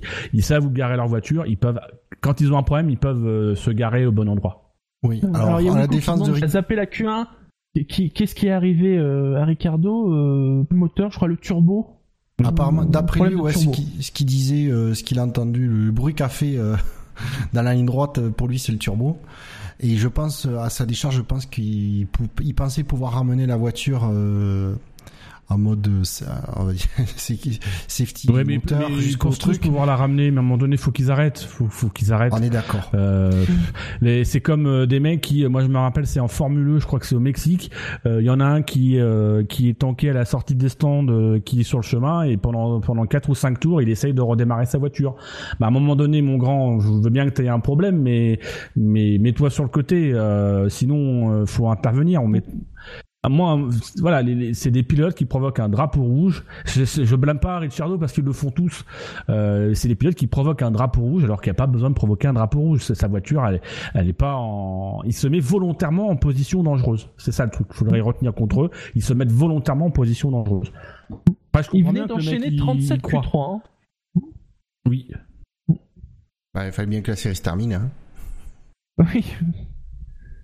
Non, sinon sur la Q3, bon bah il y a les les Sauber, bon voilà, 19e, euh, Magnussen 17e.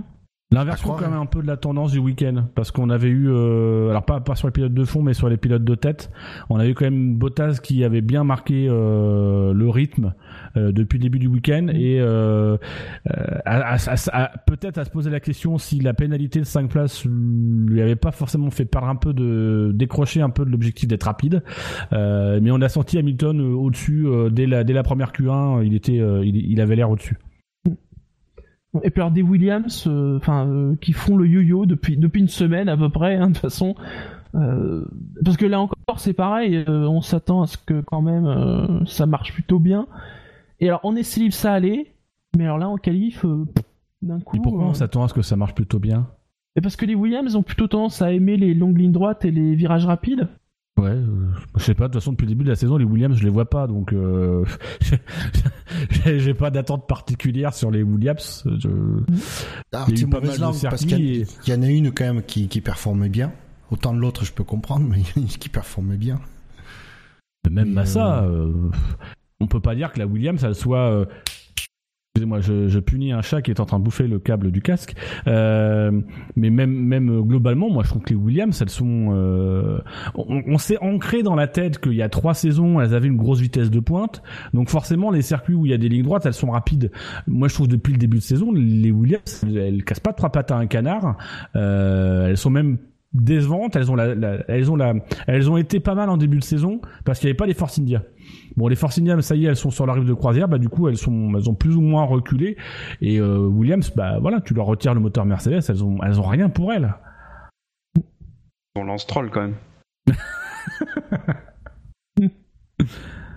On verra en course, visiblement, elles ont l'air d'être plutôt, en ce moment, elles sont plutôt, euh, elles font un peu penser vraiment au Force India du début de saison. C'est-à-dire que Force India début de saison, euh, c'était en fond de peloton, en qualification et en course.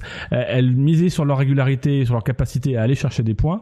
Aujourd'hui, bah, c'est Williams qui fait ça. Bah, s'ils font un aussi bon départ que la semaine dernière, ça va. Oui.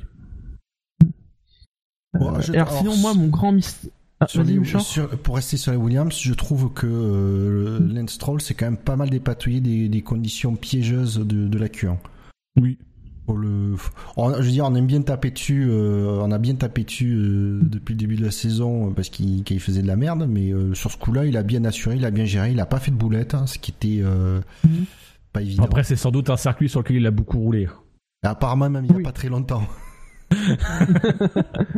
Et dans la mesure où en Angleterre il pleut à peu près une fois toutes les heures, euh, je pense que... C'est de la Normandie ça euh, Oui aussi. C'est la même chose, oui, bah, c'est le même combat. On est très proche. non, mais voilà, non moi mon grand mystère de la Q1, mon, grand mystère de la Q1, le, chiffre que je veux savoir, c'est combien de temps il restait au chrono quand Alonso a ah passé la ligne. Ah ah, c'est Ils l'ont pas donné, j'espère qu'ils vont le donner. Euh, en tout cas, c'était magnifique. C'est euh, mm. et puis c'est là aussi. on il peut se dire qu'il a, euh, il, pourra se dire au moins que cette année, il a fini premier d'une Q1. ben moi, je suis pas d'accord. C'est pas magnifique. Ah. Je, je, je vois pas l'intérêt. Je, je, ils ont pris un risque inutile euh, avec les pneus pluie. Ils, se qualifiaient facilement pour Q2. Euh, là, je sais pas. Ils se sont, ils se sont dit allez hop, on va, on va les mettre les, les, les sticks. Alors, pour, pour tester la piste, ok, mais euh, ils ont pris un risque. C'est ça se joue à, à, quelques dixièmes de seconde. Il passe pas la ligne. Je sais pas. Il prend une flaque dans, dans un virage, mais il fait un léger écart. Il, part une, il perd une demi seconde. Il passe pour des couillons à la thème, au, au, terme de la qualif de la part de McLaren, moi, c'est une stratégie qui m'a beaucoup étonné. Alors oui, ça tourne bien et ça permet d'avoir un Alonso en tête à la fin de la Q1. C'est puis c'est c'est tellement passé euh, ric-rac que ok, c'est c'est sympa. Mais je trouve euh, cette cette orientation, alors que la, la, la, qualification était dans leurs mains pour la Q2, j'ai eu le sentiment qu'ils cherchaient à faire un coup, euh, à faire un coup de com, à remontrer qu'ils étaient capables de faire ça. Alors que sincèrement, depuis le début du week-end, les McLaren sont relativement bien performantes et ont pas à rougir leur performance. Je trouve que pour moi, c'était déplacé en fait ce qu'ils ont fait. Bah, franchement, euh, moi je pense qu'ils ont vu qu'ils pouvaient être très haut euh, et, que la lumière vienne un peu sur eux, alors qu'ils savaient que de toute façon Alonso avec ses 30 places de pénalité, il allait partir dernier, donc ils ont fait le coup. moi je trouve ça très bien. Euh... Enfin, je trouve ça très bien. Enfin, j'ai trouvé ça cool. Enfin, franchement, euh, quand tu regardais en direct, euh, voilà, est-ce qu'il allait choper le chrono, enfin le drapeau à Dami ou pas? C'était quand même, euh, c'était quand même vachement euh, ouais, mais comme sensationnel. Tu dis, rien en jeu derrière. Ça, c'est le genre de truc qui est cool, que j'apprécierais si c'est un pilote qui est en mesure de, de faire quelque chose. là, ils ont fait ça, ils ont pris ce risque-là parce qu'ils ont rien à perdre. Bon, bah, dans ce cas-là, autant continuer à faire ton boulot. Euh, surtout, de la, moi, ça m'étonne surtout de la part de McLaren, qui est plutôt dans ce, dans ce, dans quelque chose de, enfin, qui était, je pense, à une époque, je me réfère à, de vieux, de vieilles, de, vieilles anciennes, euh, mais euh, qui était plutôt euh, rigoureux et, euh, et attentif aux moindres détails. Là, je trouve qu'il cède un petit peu à un, à un plaisir qui comprends l'idée de d'essayer de faire un, coup, euh, mais le problème c'est qu'effectivement ils le font pourquoi? Parce qu'ils ont 30 places de pénalité et que euh, derrière ils savent très bien qu'ils partiront dernier. Bon bah ça aurait plus de panache s'il y avait vraiment un truc à perdre. Là au pire ils, perdaient rien, puis de toute façon ils partaient dernier. Alors vu le message radio qu'ils nous ont passé, ça a l'air de quand même plus de venir d'Alonso que de McLaren.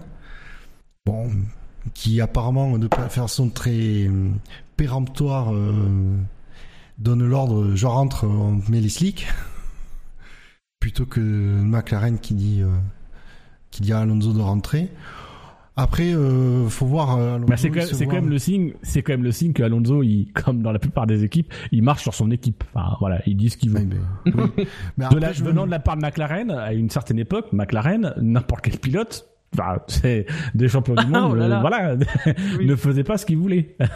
Oui, mais après je me mets du coup dans, le, dans la peau d'Alonso euh, qui voit aussi euh, les mecs qui commencent à tourner en en slick, il s'inquiète. Euh, après, ce qu'il se dit, je veux faire un coup comme il a l'habitude de faire, je sais pas, mais voilà. En tout cas, c'est ce que je veux dire, c'est surtout que ça vient apparemment ça vient d'Alonso. Il voulait peut-être se vendre. Ici, je crois qu'il a pas vraiment besoin de se vendre. Hein, ah bah il a pas ah bah, besoin de se vendre mais visiblement ça Non, il a besoin non. Ah, il a... personne veut t'acheter, t'as intérêt de te vendre hein. Disons qu'il a surtout juste besoin de trouver au moins un acheteur parce qu'après euh, son talent n'est plus à démontrer donc euh, est-ce qu'il après est-ce qu'il avait peur en, en, intermédiaire de, de, pas pouvoir passer en Q2 euh, j'en sais rien hein. mais c'est vrai qu'en sachant qu'il y avait 20 places de 30 places de pénalité quelque chose à rajouter sur la Q1 à part ça non non. Par ça. En Q2 ont été éliminés Felipe Massa 15e, Carlos Sainz 14e, donc Alonso qui est 13e, vous l'avez dit, qui a 30 places de pénalité pour, il y a la liste, c'est marqué sous le tableau, changement de batterie, utilisation d'un 6 moteur thermique, d'un 8 turbo, d'un 8 MGUH et d'un 6 MGUK, il partira 20e, Gviat est 12e et Palmer est 11e. Ben, Palmer, euh, il en a pris de, de, la part de son coéquipier sur ce coup-là, c'est un peu euh, flag. Ça pique, hein Ouais, ça pique. Oh la vache. Après, 11ème pour Palmer, c'est quand même bien. Après, oui, après, non, mais attends, c'est 11ème à 8 dixièmes de son coéquipier, quoi. voilà, c'est ça. sur, un circuit, sur un circuit qu'il est censé connaître euh, carrément, quoi. Enfin. Son père ne possède pas le circuit, attention. Oui, mais c'est des circuits il, a beaucoup. Oui, enfin, c'est pas le championnat du monde des circuits de, des circuits euh, ah, Palmer, quoi. Donc, euh... tu vois. Bon, et bon une douille, hein, quand même, en Q2. Hein. Oui, euh, ben, euh, oui, comme disait euh, Dino, 8 dixièmes, ça, ça fait mal. Ça pique. A Alonso qui se prend 5 dixièmes par Van Dorn. Oui, aussi. Alors, moi, je me suis... Ouais, mais moi je me suis posé la question si Alonso avait pas lâché volontairement pour pas sortir Van Dorn de la Q3 et du coup, alors que lui allait de toute façon partir dernier. Ah, c'est peut-être ça aussi. Puis il a déjà fait son coup de comme avant, donc c'est bon. Oui. Et, non, mais, globalement, de, toute façon, globalement sur le week-end, moi j'ai trouvé Van Dorn plutôt saignant. Oui. Oui. Pas mal. Parce que je crois qu'il y a d'autres séances où quand même Van Dorn a battu Alonso. Euh, là de tête, je serais, je serais plus capable de dire laquelle, mais il me semble qu'en en, dans les EL3, je crois qu'il a, je crois que Van Dorn bat Alonso, il me semble. Je confirme, il est juste devant pour euh, pour 40 euh, millièmes de seconde. Oui, bon, il lui a pas mis la vite non plus, mais n'empêche qu'il est devant. Non, mais c'est-à-dire que voilà, c'est déjà un signe par rapport à quelques quelques grands prix où il était loin derrière.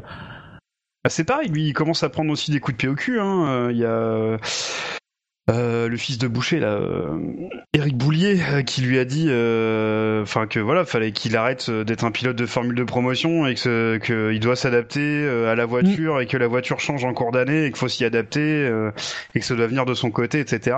voilà, il, lui aussi, il a commencé à prendre des douilles par son manager. ça, peut-être que ça commence à, à payer ses fruits, ça aussi, quoi. Oui, il avait juste, juste besoin d'être un peu secoué. Bah après, il faut être honnête, j'ai envie de dire d'être à côté d'un Alonso qui semble, malgré une voiture pas bonne du tout, euh, non, c'est pas excellente, on va dire. Euh, face à un Alonso qui, est en grande forme, euh, c'est tout forcément pour Et dans un contexte, enfin moi je, alors, pour des raisons différentes, mais je rapprocherais un petit peu le contexte dans lequel il rentre avec le contexte dans lequel rentre Romain Grosjean. Euh, t'es quand même alors Romain Grosjean il rentre après euh, après le, le, scandale de Singapour etc euh, mais dans une équipe qui est marquée qui est pas mal euh, qui est pas concentrée sur euh, sur son intégration. Puis en plus il arrive en cours de saison. Bon la Van arrive quand même dans, de meilleures conditions. Il arrive en début de saison. C'est quand même l'avenir pour McLaren. Mais mine de rien il arrive dans une écurie où il peut pas se concentrer uniquement sur son pilotage parce que bah, mine de rien il y a quand même plus ou moins un contexte contexte de divorce parental entre Honda et McLaren. Il y a euh, Alonso qui focalise quand même beaucoup de choses, donc c'est c'est pas facile. Hein. Euh, pour débuter, c'est c'est pas facile, surtout quand t'as été habitué, euh, comme elle a pu être Van Dorn, à être chouchouté dans toutes tes catégories et à être plutôt à l'aise. Euh, donc c'est vrai qu'il faut que, il faut qu'il fasse sa révolution. Euh, et moi, je suis plutôt optimiste parce que je pense que faire sa révolution dans un contexte comme celui actuellement de McLaren Honda, euh, le jour où il arrivera à s'en dépatouiller, ce sera très instructif. il, est en, il est en train de prendre une, expérience de malade dans un contexte très difficile. C'est sûr. Ouais. McLaren, c'est en effet, c'est un statut Facebook, c'est compliqué. c'est ça. D'ailleurs, il y a alors, c'est en aparté, il y a un truc qui m'a beaucoup fait marrer, c'est McLaren qui a dit que dans l'hypothèse de la renégociation des revenus euh, et d'un partage plus équitable, ils ont dit euh, oui, on, est une grande équipe, mais on est prêt à faire des efforts pour que les équipes les moins bien classées aient une part plus importante. Et tu m'étonnes, euh, à force d'être 8 neuvième ou 10 euh, ils ont tout intérêt à ce que les plus, bas du plateau aient plus d'argent. C'est peut-être, tu rigoles, mais c'est peut-être un des top teams, en tout cas par l'histoire, etc., qui se rend compte que, qui sont en train de calculer que les, les, les écuries de fond de tableau touchent vraiment pas beaucoup de pognon parce qu'ils y sont dans la situation. Ah bah oui, là maintenant, ouais, ils y sont. Et ils sont en train de calculer. Je suis pas sûr que euh, s'ils étaient, je suis pas sûr que s'ils étaient dans les trois premiers du classement, ils auraient le même discours. Ouais, ah mais c'est sûr. Hein, et euh, je, pense qu'ils sont en train de calculer le budget pour l'année prochaine et qu'ils doivent se dire, oh mon dieu, il y a une couille quelque part. Ah ils font, ah oui, ça vient de la FOM. Parce qu'ils ont pas de sponsor titre. Aussi. et ils ont, un pilote qui, ils ont un pilote qui coûte cher. Et je parle pas de Van Dorn. Hmm, des choses à rajouter sur la Q2, sur les éliminés de Q2 euh, euh À noter la, en Q2 la très belle cinquième place de Dulkenberg dans, les dix premiers. Et Gviat qui se, euh, qui se prend quand même une, euh, une bonne tartine de la part de Gviat. Hein. Oui. 8 dixièmes. Même pas une seconde. Mais on dirait qu'il a, qu'il a un peu baissé les bras, Sainz. Une 33, ouais, c'est vrai qu'il y a une seconde d'écart. Euh. Bah, c'est-à-dire que tout le bordel là qu'il y a eu, euh, ça a pas aidé, je pense, euh, notamment par rapport à son équipe. Hein. Bah, c'est vrai qu'en plus entre les deux grands prix, il y a quand même eu euh, plus ou moins un échange de vocabulaire entre lui et Helmut Marco. Euh, donc mhm. euh, je pense qu'il y a des explications de texte et, et, c'est un peu moi le résumé de sa saison à Sainz, c'est qu'il il se sort lui-même de sa saison, il se sort lui-même ah de la bonne dynamique où il semblait être parce qu'il fait un caca nerveux parce qu'il n'est pas dans l'équipe où il voulait être et que sans doute l'année prochaine il sera toujours pas dans l'équipe où il voulait être. Donc bah, il, peut aller faire il peut aller faire du LMP1 s'il est pas content. je t'attendais, je savais que t'allais réagir. bah non mais. Et c'est souffrance pour lui de bosser euh, chez Toro Rosso, il se casse, on n'en parle plus. Hein. Et Kvyat, à part, à part, son incident au premier virage euh, en Autriche, Kvyat il fait pas de vagues. Oui. ah bah non, lui, il sait très bien qu'il est sous, sous la ah menace, donc euh, son intérêt c'est de se, c'est de pas faire de vagues. C'est du pain béni pour lui quand même ce qui arrive en ce moment avec, euh, avec Sainz parce que ça lui permet de d'être un peu le le, le pilier. C'est plus ou moins ce vers quoi on s'arrange. Quand Toro Rosso ils disent que l'année prochaine ils vont ils vont conserver Gviat, euh, c'est soit pour le pour le garder à côté de Sainz, soit parce que Sainz peut partir et ils auront besoin d'un pilote d'expérience. Donc lui son but du jeu c'est de de rester en dehors de ça, de faire son boulot, de minimiser euh, le potentiel connerie, euh, même s'il a un petit peu de mal, euh, et, et voilà de, de, de faire son chemin jusqu'à la du contrat et puis finir l'année prochaine. Et c'est un bon exemple hein, que je pense Gviat pour euh, pour Saints parce que euh, ils auraient il aurait intérêt un petit peu à, tirer un peu les leçons de de, de, l'expérience de, de, de Gviat. Euh, voilà, Gviat c'était quand même quelqu'un dont on était fort d'éloge du côté de Red Bull il y a il y a il y a des trois quatre ans encore et qui s'est fait lourder pour finir chez Toro Rosso et aujourd'hui on le retient on le retient un peu du bout des lèvres. voilà. Sainz c'est quelqu'un qui arrive avec un bon bon potentiel qui montre des choses mais il faut faire attention à pas à pas rentrer dans une spirale négative comme il rentre un petit peu actuellement, euh, et du coup à, passer pour un mauvais coucheur non seulement auprès de son équipe mais auprès d'autres. Je pense que son comportement depuis le début de saison va pas forcément plaider pour lui euh, auprès d'autres équipes qui pourraient être potentiellement intéressées. Et il y a des baquets qui vont se libérer. Il y a Williams qui peut se libérer, il y a euh, Renault ils vont chercher quelqu'un, Ferrari cherche quelqu'un. Allô? Oui. Ah non, je sais que ta phrase s'est finie très abruptement, alors euh, oui, c'est pour ça que je t'avais perdu, Dino. Je, suis le spécialiste des phrases abruptes, enfin des fins de phrases abruptes. Allez, parce que... Oui. Parce que t'es brut de pomme vu que t'es normand.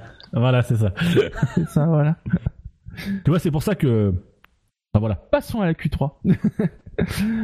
en Q3 est arrivé dixième Romain Grosjean, Vandorn est neuvième, Ocon huitième, Perez 7, Hülkenberg 6, Verstappen 5, Bottas a fait le quatrième temps, mais lui aussi il a une pénalité de 5 places pour changement de boîte, il partira 9ème. Vettel est 3ème, Raikkonen 2ème, et c'est Lewis Hamilton qui a fait la pole position. T'as calmé tout le monde. oh, euh, tiens, Vandorn, 9ème. C'est bien Vandorn, 9ème. Oui. Euh, oui, alors après, euh, il aurait dû être à la limite, on peut peut-être voilà, c'est ça. C'est bah, du coup, euh, c'est de ça que je voulais parler, Bouchard. C'est que voilà, donc euh, le, le, chouchou de la FIA, hein, Lewis Hamilton, euh, voilà, a a gêné Grosjean dans son dans un tour rapide. Euh, Grosjean estime qu'il a perdu entre 3 et 5 dixièmes. Bon, après, il estime ça comme il veut. À mon avis, euh, il estime ça doigt mouillé, mais bon, bref. Euh, et du coup, euh, du coup, Hamilton n'a pas été euh, pénalisé. Alors moi, je personnellement, je pense pas qu'il aurait dû être pénalisé sur la grille, mais je pense qu'il aurait dû avoir au moins une réprimande. Et, et donc, il n'a pas été pénalisé, hein, évidemment, probablement parce qu'il y a collusion avec la FIA. D'ailleurs, ce que dit Grosjean, il faut citer il faut citer quand même le l'explication euh, de la FIA. Ah oui, qui est, qui, est quand même, euh, enfin, je veux dire que qu'on considère qu'il est gêné ou pas, l'explication est super tordue. ah bah, franchement, en CP, le tout en imitant l'écriture de ma mère, j'en faisais des meilleurs.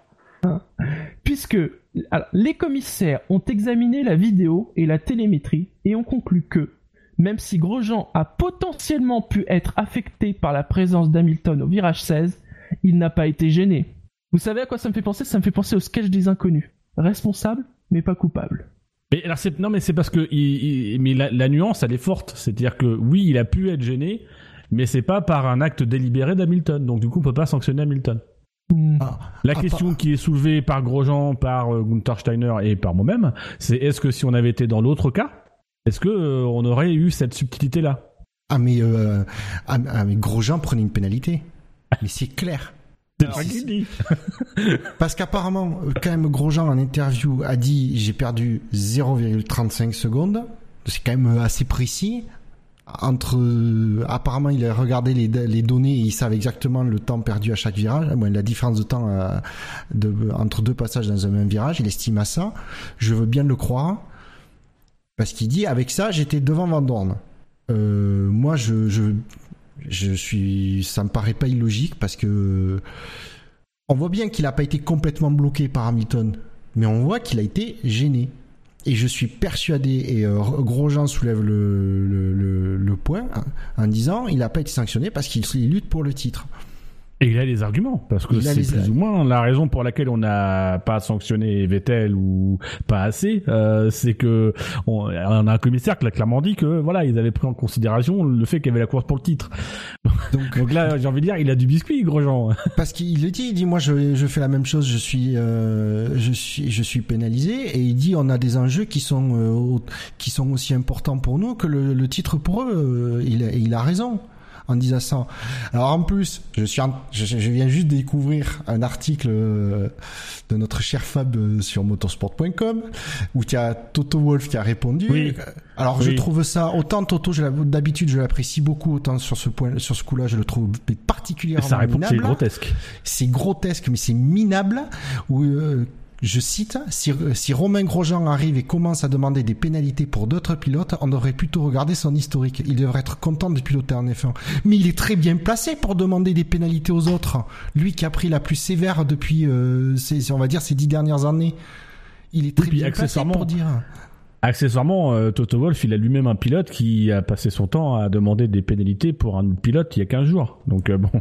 Oui, donc, euh, en plus, c'est croustillant. Là, c'est bizarre, ça te dérangeait pas, maintenant ça te dérange. Donc et par contre, Gunther Steiner soutient énormément bien Grosjean et je trouve ça très bien fait. Et il, dit on, on se pose la question en disant si on avait été, si ça avait été la situation inverse ou un Hamilton, est-ce que qu'est-ce que cela aurait produit?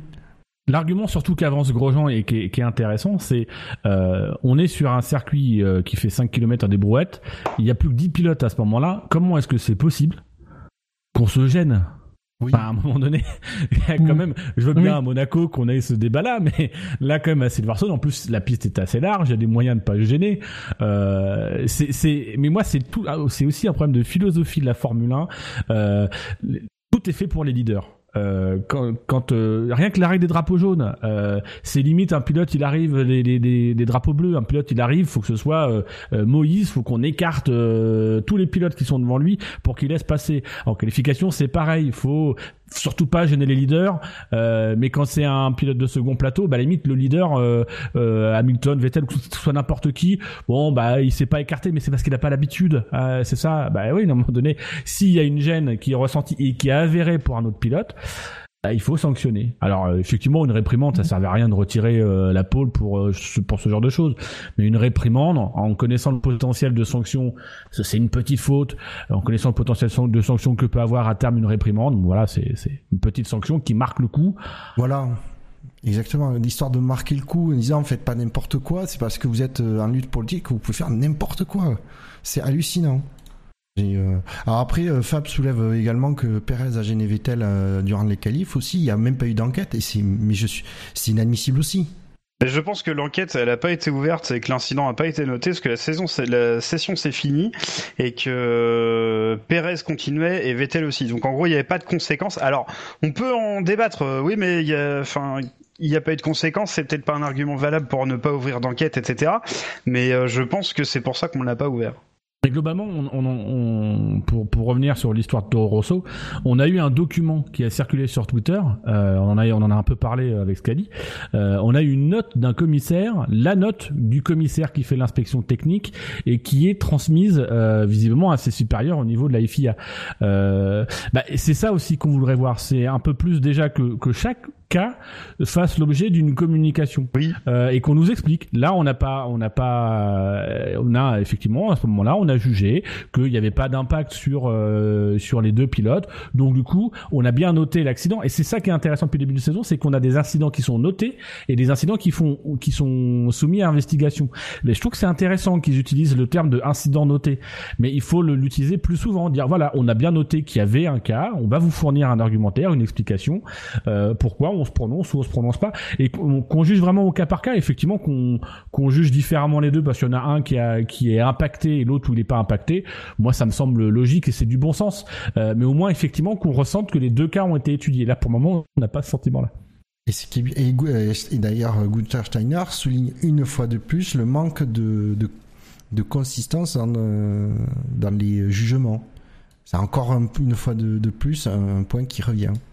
Et, c'est un point qui revient. Euh, j'entendais le débat, je crois que c'est lors de la dernière émission d'Actus sur la formation des commissaires, mais on n'est plus sur une question de formation des commissaires. Euh, déjà, je pense que les gens qui sont présents sont sont formés autant qu'ils peuvent être formés. Hein. Euh, mais c'est surtout c'est une question, c'est qu'à un moment donné, quand quand les commissaires ne veulent pas prendre des décisions pour pas influencer sur un championnat ou pour pas taper sur telle ou telle équipe, tu peux avoir les commissaires les plus les mieux formés possibles euh, de l'histoire de l'humanité s'il n'y a pas la volonté derrière de taper euh, tu taperas personne donc voilà euh, euh, même même si tu as un commissaire permanent qui est là toute l'année tant que le mec n'aura pas le pouvoir et l'indépendance pour pouvoir le faire euh, bah tu tu sanctionneras personne moi je veux bien qu'on mette un commissaire permanent toute l'année mais si le mec on lui on lui fait comprendre que bon bah faut pas influencer sur la course au championnat, etc. Bah oui, bah dans ce cas-là, il sert à rien. Quoi. Autant mettre des mecs qui servent à rien et puis qui connaissent rien et puis bah au moins on... mais du coup, pas cher. Mais c'est du coup des mecs ont BTS Charlie Whiting quoi. mais c'est mais c'est du coup le, le principe des commissaires différents d'une course à l'autre. J'ai l'impression que ça arrange la Hein. Mais bien sûr. Ça évite d'avoir un homme euh, euh, qui se ferait entendre. Imagine un commissaire unique qui, qui existerait déjà plus ou moins. Hein. Ça s'appelle un directeur de course. Euh... Charlie Watson. voilà. euh, mais un mec Par unique, bah, il, il, aurait un, un, un pouvoir. Euh, il n'empêcherait pas en plus les, les, les, les polémiques. Euh, ou alors à un moment donné, il pourrait sortir en disant oui, mais moi euh, je suis pas intervenu parce que là on m'a dit qu'il y avait course pour le titre. Euh, donc voilà. Euh, je pense qu'il faudrait il faudrait que la FIA se prononce pour quelque chose de purement indépendant, avec un poste indépendant et le mec il a autorité, mais ça serait beaucoup trop fort parce que ça serait un contre-pouvoir. Ah ben oui. Il serait plus médiatique que le président de la FIA qui sert à rien. On va faire une commission de fans en fait. Faudra qu'ils nous demandent. Nous, on se réunit, euh, on a des arguments. À la fin, on a un boîtier, on vote. Et puis voilà, est-ce qu'on donne ou est-ce qu'on donne pas Et, et nous, on assumera. C'est peut-être ce qui, c'est peut-être ce qui manque en F1. C'est une association de fans, euh, une représentation de, de oui. Allez, des gars, fans, des, des, des gens qui sont qui sont prêts à payer des abonnements euh, télé, à payer euh, pour aller sur les courses. Euh. Putain, je sens que je vais recevoir un email de Dino dans la semaine avec viens, viens on le fait. Je, je, sens que l'objet ça va être viens Attends, on le fait. Euh, ma boîte j'en suis sûr. J'en suis, mais j'en suis sûr. Qui a eu cette idée là Dino. Oui. J'appellerai pour faire les statuts, Buffer. Oui, pas de souci. Et sinon, messieurs, sur euh, la Q3, est-ce que vous avez des choses à rajouter? Bon, Paul Hamilton, c'est pas franchement surprenant quand même depuis le début du week-end euh, et, même là euh, pour la course quand même, il a l'air bien parti. Hein. Je, je, rien à voir, mais tu dis Paul Hamilton. Du coup, ça me fait penser quand Stroll va faire une pole, on pourra dire Paul Lens. Et ce connard a dit que Lance Stroll c'était imprononçable dans mon, dans mon fait marquant, quoi. C'est... Voilà. non, après, oui, sur la, la, reste la Q3, ben, il y a la, il y a la pole d'Hamilton qui, euh, qui éparpille les autres face au puzzle. Et ce qui me surprend le plus, c'est que c'est le deuxième, c'est Raikkonen. Il s'est réveillé à un moment donné. Mais il s'est pas raté, Vettel? Euh, je me souviens plus. Il s'est raté à Bakou, mais je crois qu'on en a déjà parlé. Pour, pour, pour, vous dire à quel point j'ai confiance dans les talents de Raikkonen en qualif, il est dedans, il s'est pas raté, Non, mais après, euh, Raikkonen avait quand même l'air en forme ce week-end. Oui, pour l'instant, ça, ça va. J'espère qu'il rattrape pas son départ, c'est tout. Oui. Ouais, Est-ce qu'il va mettre la, la... C'est sur ce circuit-là qu'il avait pas rentré la première? Il y a deux ans. C'est pas, pas, un de ses meilleurs circuits. Hein, c'était pas euh... Monza. Ah, c'était peut-être à Monza. C'était ouais, Monza, t'as peut-être ouais. raison. Ouais, c'était à Monza. Et euh... alors, il y a une Renault. Ah bah voilà, sur le chat, Barpapi me, me dit oui, Vettel s'est raté. Ça lui arrive, il est humain. Et puis il y a, y, y a Hülkenberg avec sa Renault qui s'est garé en Q3. Très belle perf en attendant. Hein. Ah, il est sixième, hein. Ah ouais. À la... Et, et même, dire, il va même être 5. Euh... Et du coup, il part 5. Peut-être quand même une, déception de la part des Red Bull, qui avait l'air euh, assez prometteuse, bon, de la Red Bull, et qui là est en fait euh, entre, mais vraiment entre deux eaux, à une seconde, euh, bah, 8 dixièmes de, Bottas, et puis 7 dixièmes devant, euh, devant Renault. On les attendait bah, sur circuit et puis bah, finalement euh, on a plus ou moins au regard de la qualif, alors après une qualif un peu piégeuse, on a plus ou moins le sentiment qu'en en fait ils n'ont pas tant progressé que ça, que les derniers grands prix c'était peut-être euh, ils avaient trouvé quelque chose, mais que là sur ce grand prix là finalement l'écart est plus ou moins le même que ce qu'on a vu depuis le début de saison. Oui. Bah, moi j'ai l'impression qu'elles étaient de moins en moins bien au fur et à mesure que la piste s'améliorait, sous-entendu qu'elles étaient bonnes quand la piste était piégeuse. Ils ont peut-être fait un pari sur la ils ont, ils coup, ont Verstappen qui, qui, qui, est quand même, à mon avis, super bon sous la pluie. Enfin, euh, mm. euh, peut-être pas le meilleur, on va pas aller jusqu'à affirmer ça, mais sur des conditions piégeuses pluie, je pense qu'ils ont le pilote qui va bien aussi. Hein. Oui. Mm. Par contre, ils vont avoir leur grosse, évolu leur grosse évolution qui arrive euh, en Hongrie dans 15 jours. Mm. Red Bull. Donc on verra euh, si ça change quelque chose, mais effectivement, ils ont amené des améliorations depuis le début de, de l'année et ça leur a pas permis de, de gagner du terrain. Ça a juste permis euh, de mettre, de pas perdre euh, plus de, de par rapport aux autres que, que ça. Ils se maintiennent à distance. Allez. Moi, je me, je me, pose quand même la question parce que, mine de rien, ça fait deux grands prix de suite où on a un pilote Mercedes qui prend 5 pénalités pour boîte, qui domine le début du week-end euh, et qui, en qualif, bah, passe passe à côté. Euh, la semaine dernière, c'est Hamilton qui peut pas faire mieux que troisième. Alors après, parce qu'il y a aussi euh, des circonstances en fin de qualification qui fait qu'il est pas en mesure d'améliorer. Euh, et, et, là, euh, Bottas qui finit quatrième, quoi, alors qu'il a été très bon sur le début du week-end. Et donc, est-ce qu'il n'y a pas un impact de, de cette pénalité de trois places qui indirectement a un impact psychologique sur les pilotes, qui les emmène pas à aller chercher, alors que c'est encore plus vital d'aller chercher la pole, je pense. Quand tu sais que tu dois partir avec cinq places de pénalité, c'est peut-être que le, la, la valeur symbolique de la pole est encore plus forte que la valeur symbolique de la pole, plus l'obligation d'aller chercher la pole. Faudrait que Vettel casse sa boîte en Hongrie, pouf, piste GG. Euh, non, par contre, après, ma, déception sur cette Q3, c'est que euh, c'est le seul moment du week-end où Perez a réussi à prendre le devant sur, euh, sur Ocon. Oui. J'étais dégoûté parce que depuis, en essai libre 1, en essai libre 2, en essai libre 3, en Q1, en Q2, qu'il allait passer devant. Hein. Ocon a fait un meilleur temps que Perez. Et donc je me suis dit, enfin, il va faire une qualif devant Perez. Et non, en Q3, paf. Il y a toujours ces petits 2 dixièmes là. Même pas, même pas, 172 euh, millions. Ouais, même pas, ouais. Oui. Donc du coup, ils vont partir 6 et 7. Euh, non, ah, pas, euh, merde. Oui, oui, 6 et 7. Oui, 6 et 7, ouais. Du coup, Ocon part du bon côté de la piste. C'est vrai. Ça fait longtemps que j'ai pas sorti cet argument. et il devrait être du coup mieux placé pour la succession des, virages 1 et 2 et en arrivant au virage 3. Bah, de toute façon, s'il est sur un, le impair, a priori, c'est le meilleur côté.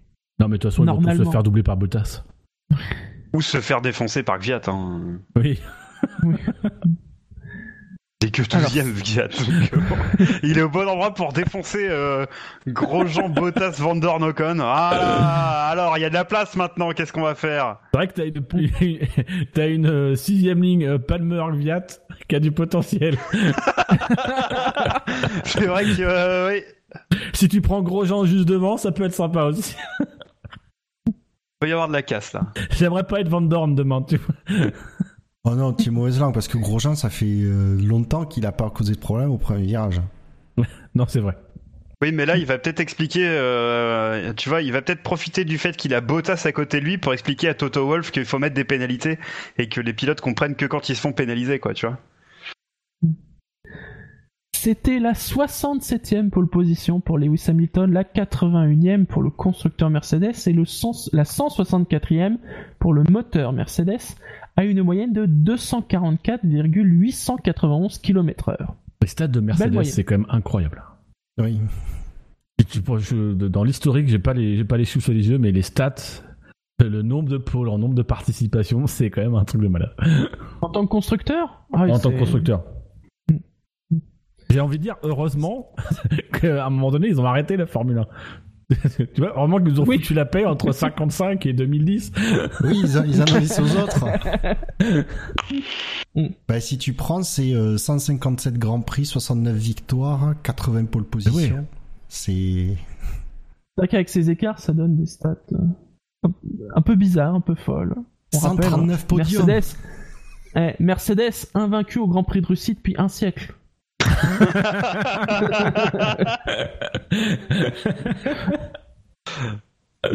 Elle va faire mal la stat quand elle va tomber. Hein.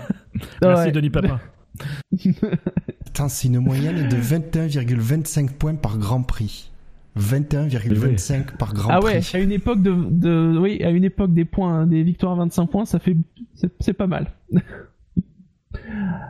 Allez, on va passer au pronostic sur la course. Alors, on va peut-être parler un peu de la météo qui était mitigée en ses qualifications. Et alors, pour demain, c'est pareil. Hein, euh, c'est pas certain. On parle d'averse, euh, mais bon. Mais des conditions comme aujourd'hui, c'est sympa. Ça pourrait être des conditions comme, comme ça, ça peut être sympa. Alors moi, je voudrais surtout que le je voudrais surtout que le départ ait lieu sur la pluie. Parce qu'un départ arrêté sur le mouillé, ça, ça fait longtemps qu'on en a pas vu, ça peut être funky. Surtout avec les. Je sais pas, apparemment, euh, on parle de, je sais pas, de d'averse entre 13h et 16h. Hein, donc euh, c'est vraiment le. Le créneau du Grand Prix. créneau du Grand Prix. Mm. Et ah, des averses, si je me, fie à mon, application préférée, oui, effectivement, il y a, y a pas de pluie jusqu'à 13h et après de 13h à 16h, il pleut. Et là, il fait 24 degrés à Soissons, si ça vous intéresse. non, on s'en fout. Alors, messieurs, le podium de la course. Alors, on fait, on fait des pronostics euh, sérieux ou des pronostics un peu? Parce que il y a, y a, plus le, le, le, previously, donc euh, moi, moi je, je verrais bien un petit pari, un petit pari de, de Alonso euh, qui mettrait des pneus hyper slick. Sur le sec, sur, sur, la, sur, le, sur, le, sur le mouillé. Non, qui ferait l'inverse. Je vois Alonso gagner en mettant des pneus pluie sur piste sèche. Et en fait, il va découvrir que les Pirelli sont tellement, sont tellement bons que certes, ils se dégradent vite, mais quand une fois que tu as retiré les, la gomme euh, rainurée, tu as un pneu slick de la mort qui tue et tu peux tout gagner. Et il va gagner grâce à ce pari-là. Hmm. Après, euh, Hamilton, Raikkonen pour compléter le podium, euh, pour faire plaisir aux fans. Mais euh, moi, je vois Alonso vainqueur. Alors après, déjà, je vais être honnête, je vois pas Raikkonen sur le, le podium parce qu'il va se faire au départ. et donc se faire passer par Vettel. Euh, je dois admettre que euh, même moi, je, je crois pas trop. Et mais même ses fans, ils ne croient plus en lui. C'est une catastrophe. Lui qui avait la, la, communauté de fans la plus hardcore. Hein. Bon, après, mm. non, je crains que Hamilton il, survole les débats et donc premier Hamilton. Euh, euh, peut-être, allez, Hamilton, Vettel, Verstappen, parce que s'il pleut, il va forcément tirer son épingle du jeu. Max hmm. ah, Bah justement, moi, s'il si, pleut, moi je mettrais Verstappen premier, Hamilton, Vettel. Mais s'il pleut. Ouais. S'il pleut, moi je mets euh, Verstappen, Hülkenberg, Ocon. Et si la course est sur le sec, je mets Hamilton, Raikkonen, Vettel. En gros, là on a envie qu'il pleuve. s'il pleut pas, non mais en fait c'est clair, s'il pleut pas, oui, ça, oui. euh, s'il pleut pas, je pense que les voitures sont parfaitement incapables de suivre, enfin en tout cas suffisamment proches pour se doubler, et qu'on va se faire chier comme des rats morts et que ça va être horrible. Je suis d'accord. Je suis d'accord. Et sur la pluie, je dirais ouais. Euh, Hamilton, Verstappen et Hülkenberg en effet. Un podium de Renault ce week-end, ça serait, ah, quand même serait super. Pour leur... serait super. Parce que, parce que oui, quand, ils disent, parce que quand En espérant qu'il n'ait, pas le même résultat qu'il y a 40 ans avec la Renault. oui, c'est ça qu'il faut euh, préciser que 40, quand on dit, Renault dit on fête nos 40 ans, c'est-à-dire que de, demain 16 juillet 2017, euh, ça fera pile 40 ans qu'une Renault a participé à un Grand Prix de F1. C'est, c'est vraiment un anniversaire tout rond. Donc, euh... moi, je suis, je suis quand même déçu hein, parce que vous mettez un podium de Luckenberg. Alors, franchement, un podium de Palmer serait encore plus joli. C'est un Britannique. mais, non, mais c'est euh, improbable. On, voulait que ce soit crédible, notre bordel. En ben c'est Palmer qui va rendre hommage. Palmer va rendre hommage, lui, au résultat de la Renault en Grande 77. Il s'était pris un mur Non, bah non, bah le turbo a pété au bout de ses ah oui, oh, ça va. Non mais ça c'est peut-être Verstappen par contre qui va rendre cet hommage là. non mais Verstappen il abandonne à quel tour? Question fondamentale. Je rappelle que statistiquement, Verstappen soit fait des top 5, soit il ne voit jamais le 16e tour.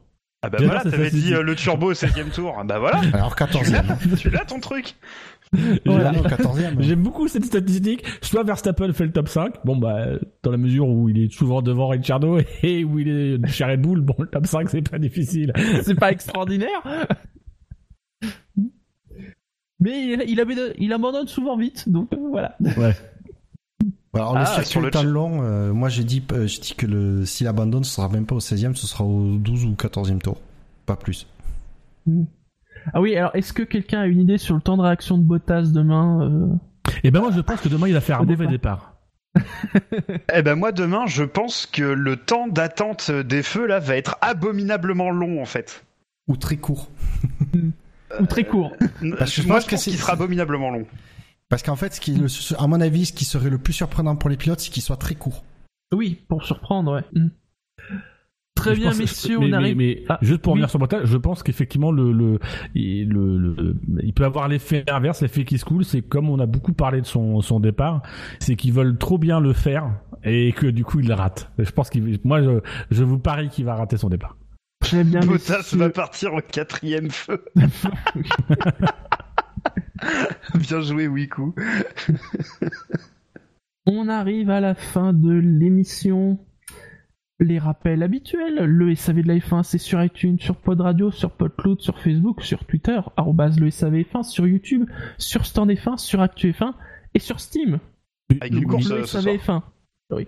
Du, du projet Cars, a priori sur Imola ce soir. A priori sur Pécars, euh, je suis venu à 18h euh, pour qu'on fasse l'émission et que tu puisses rouler avec nous, Shinji.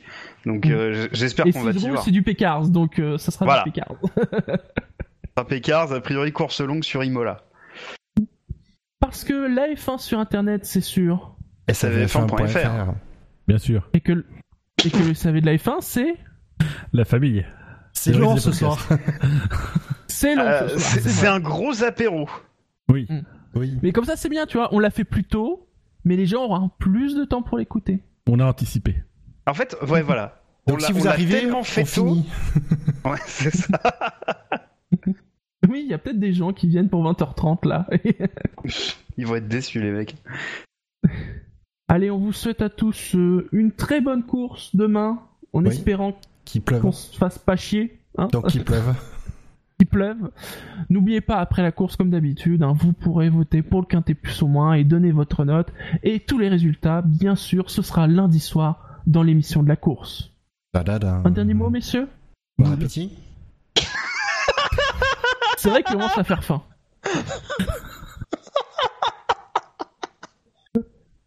Ah putain. Allez, ciao à tous. Salut. Ciao. Bisous.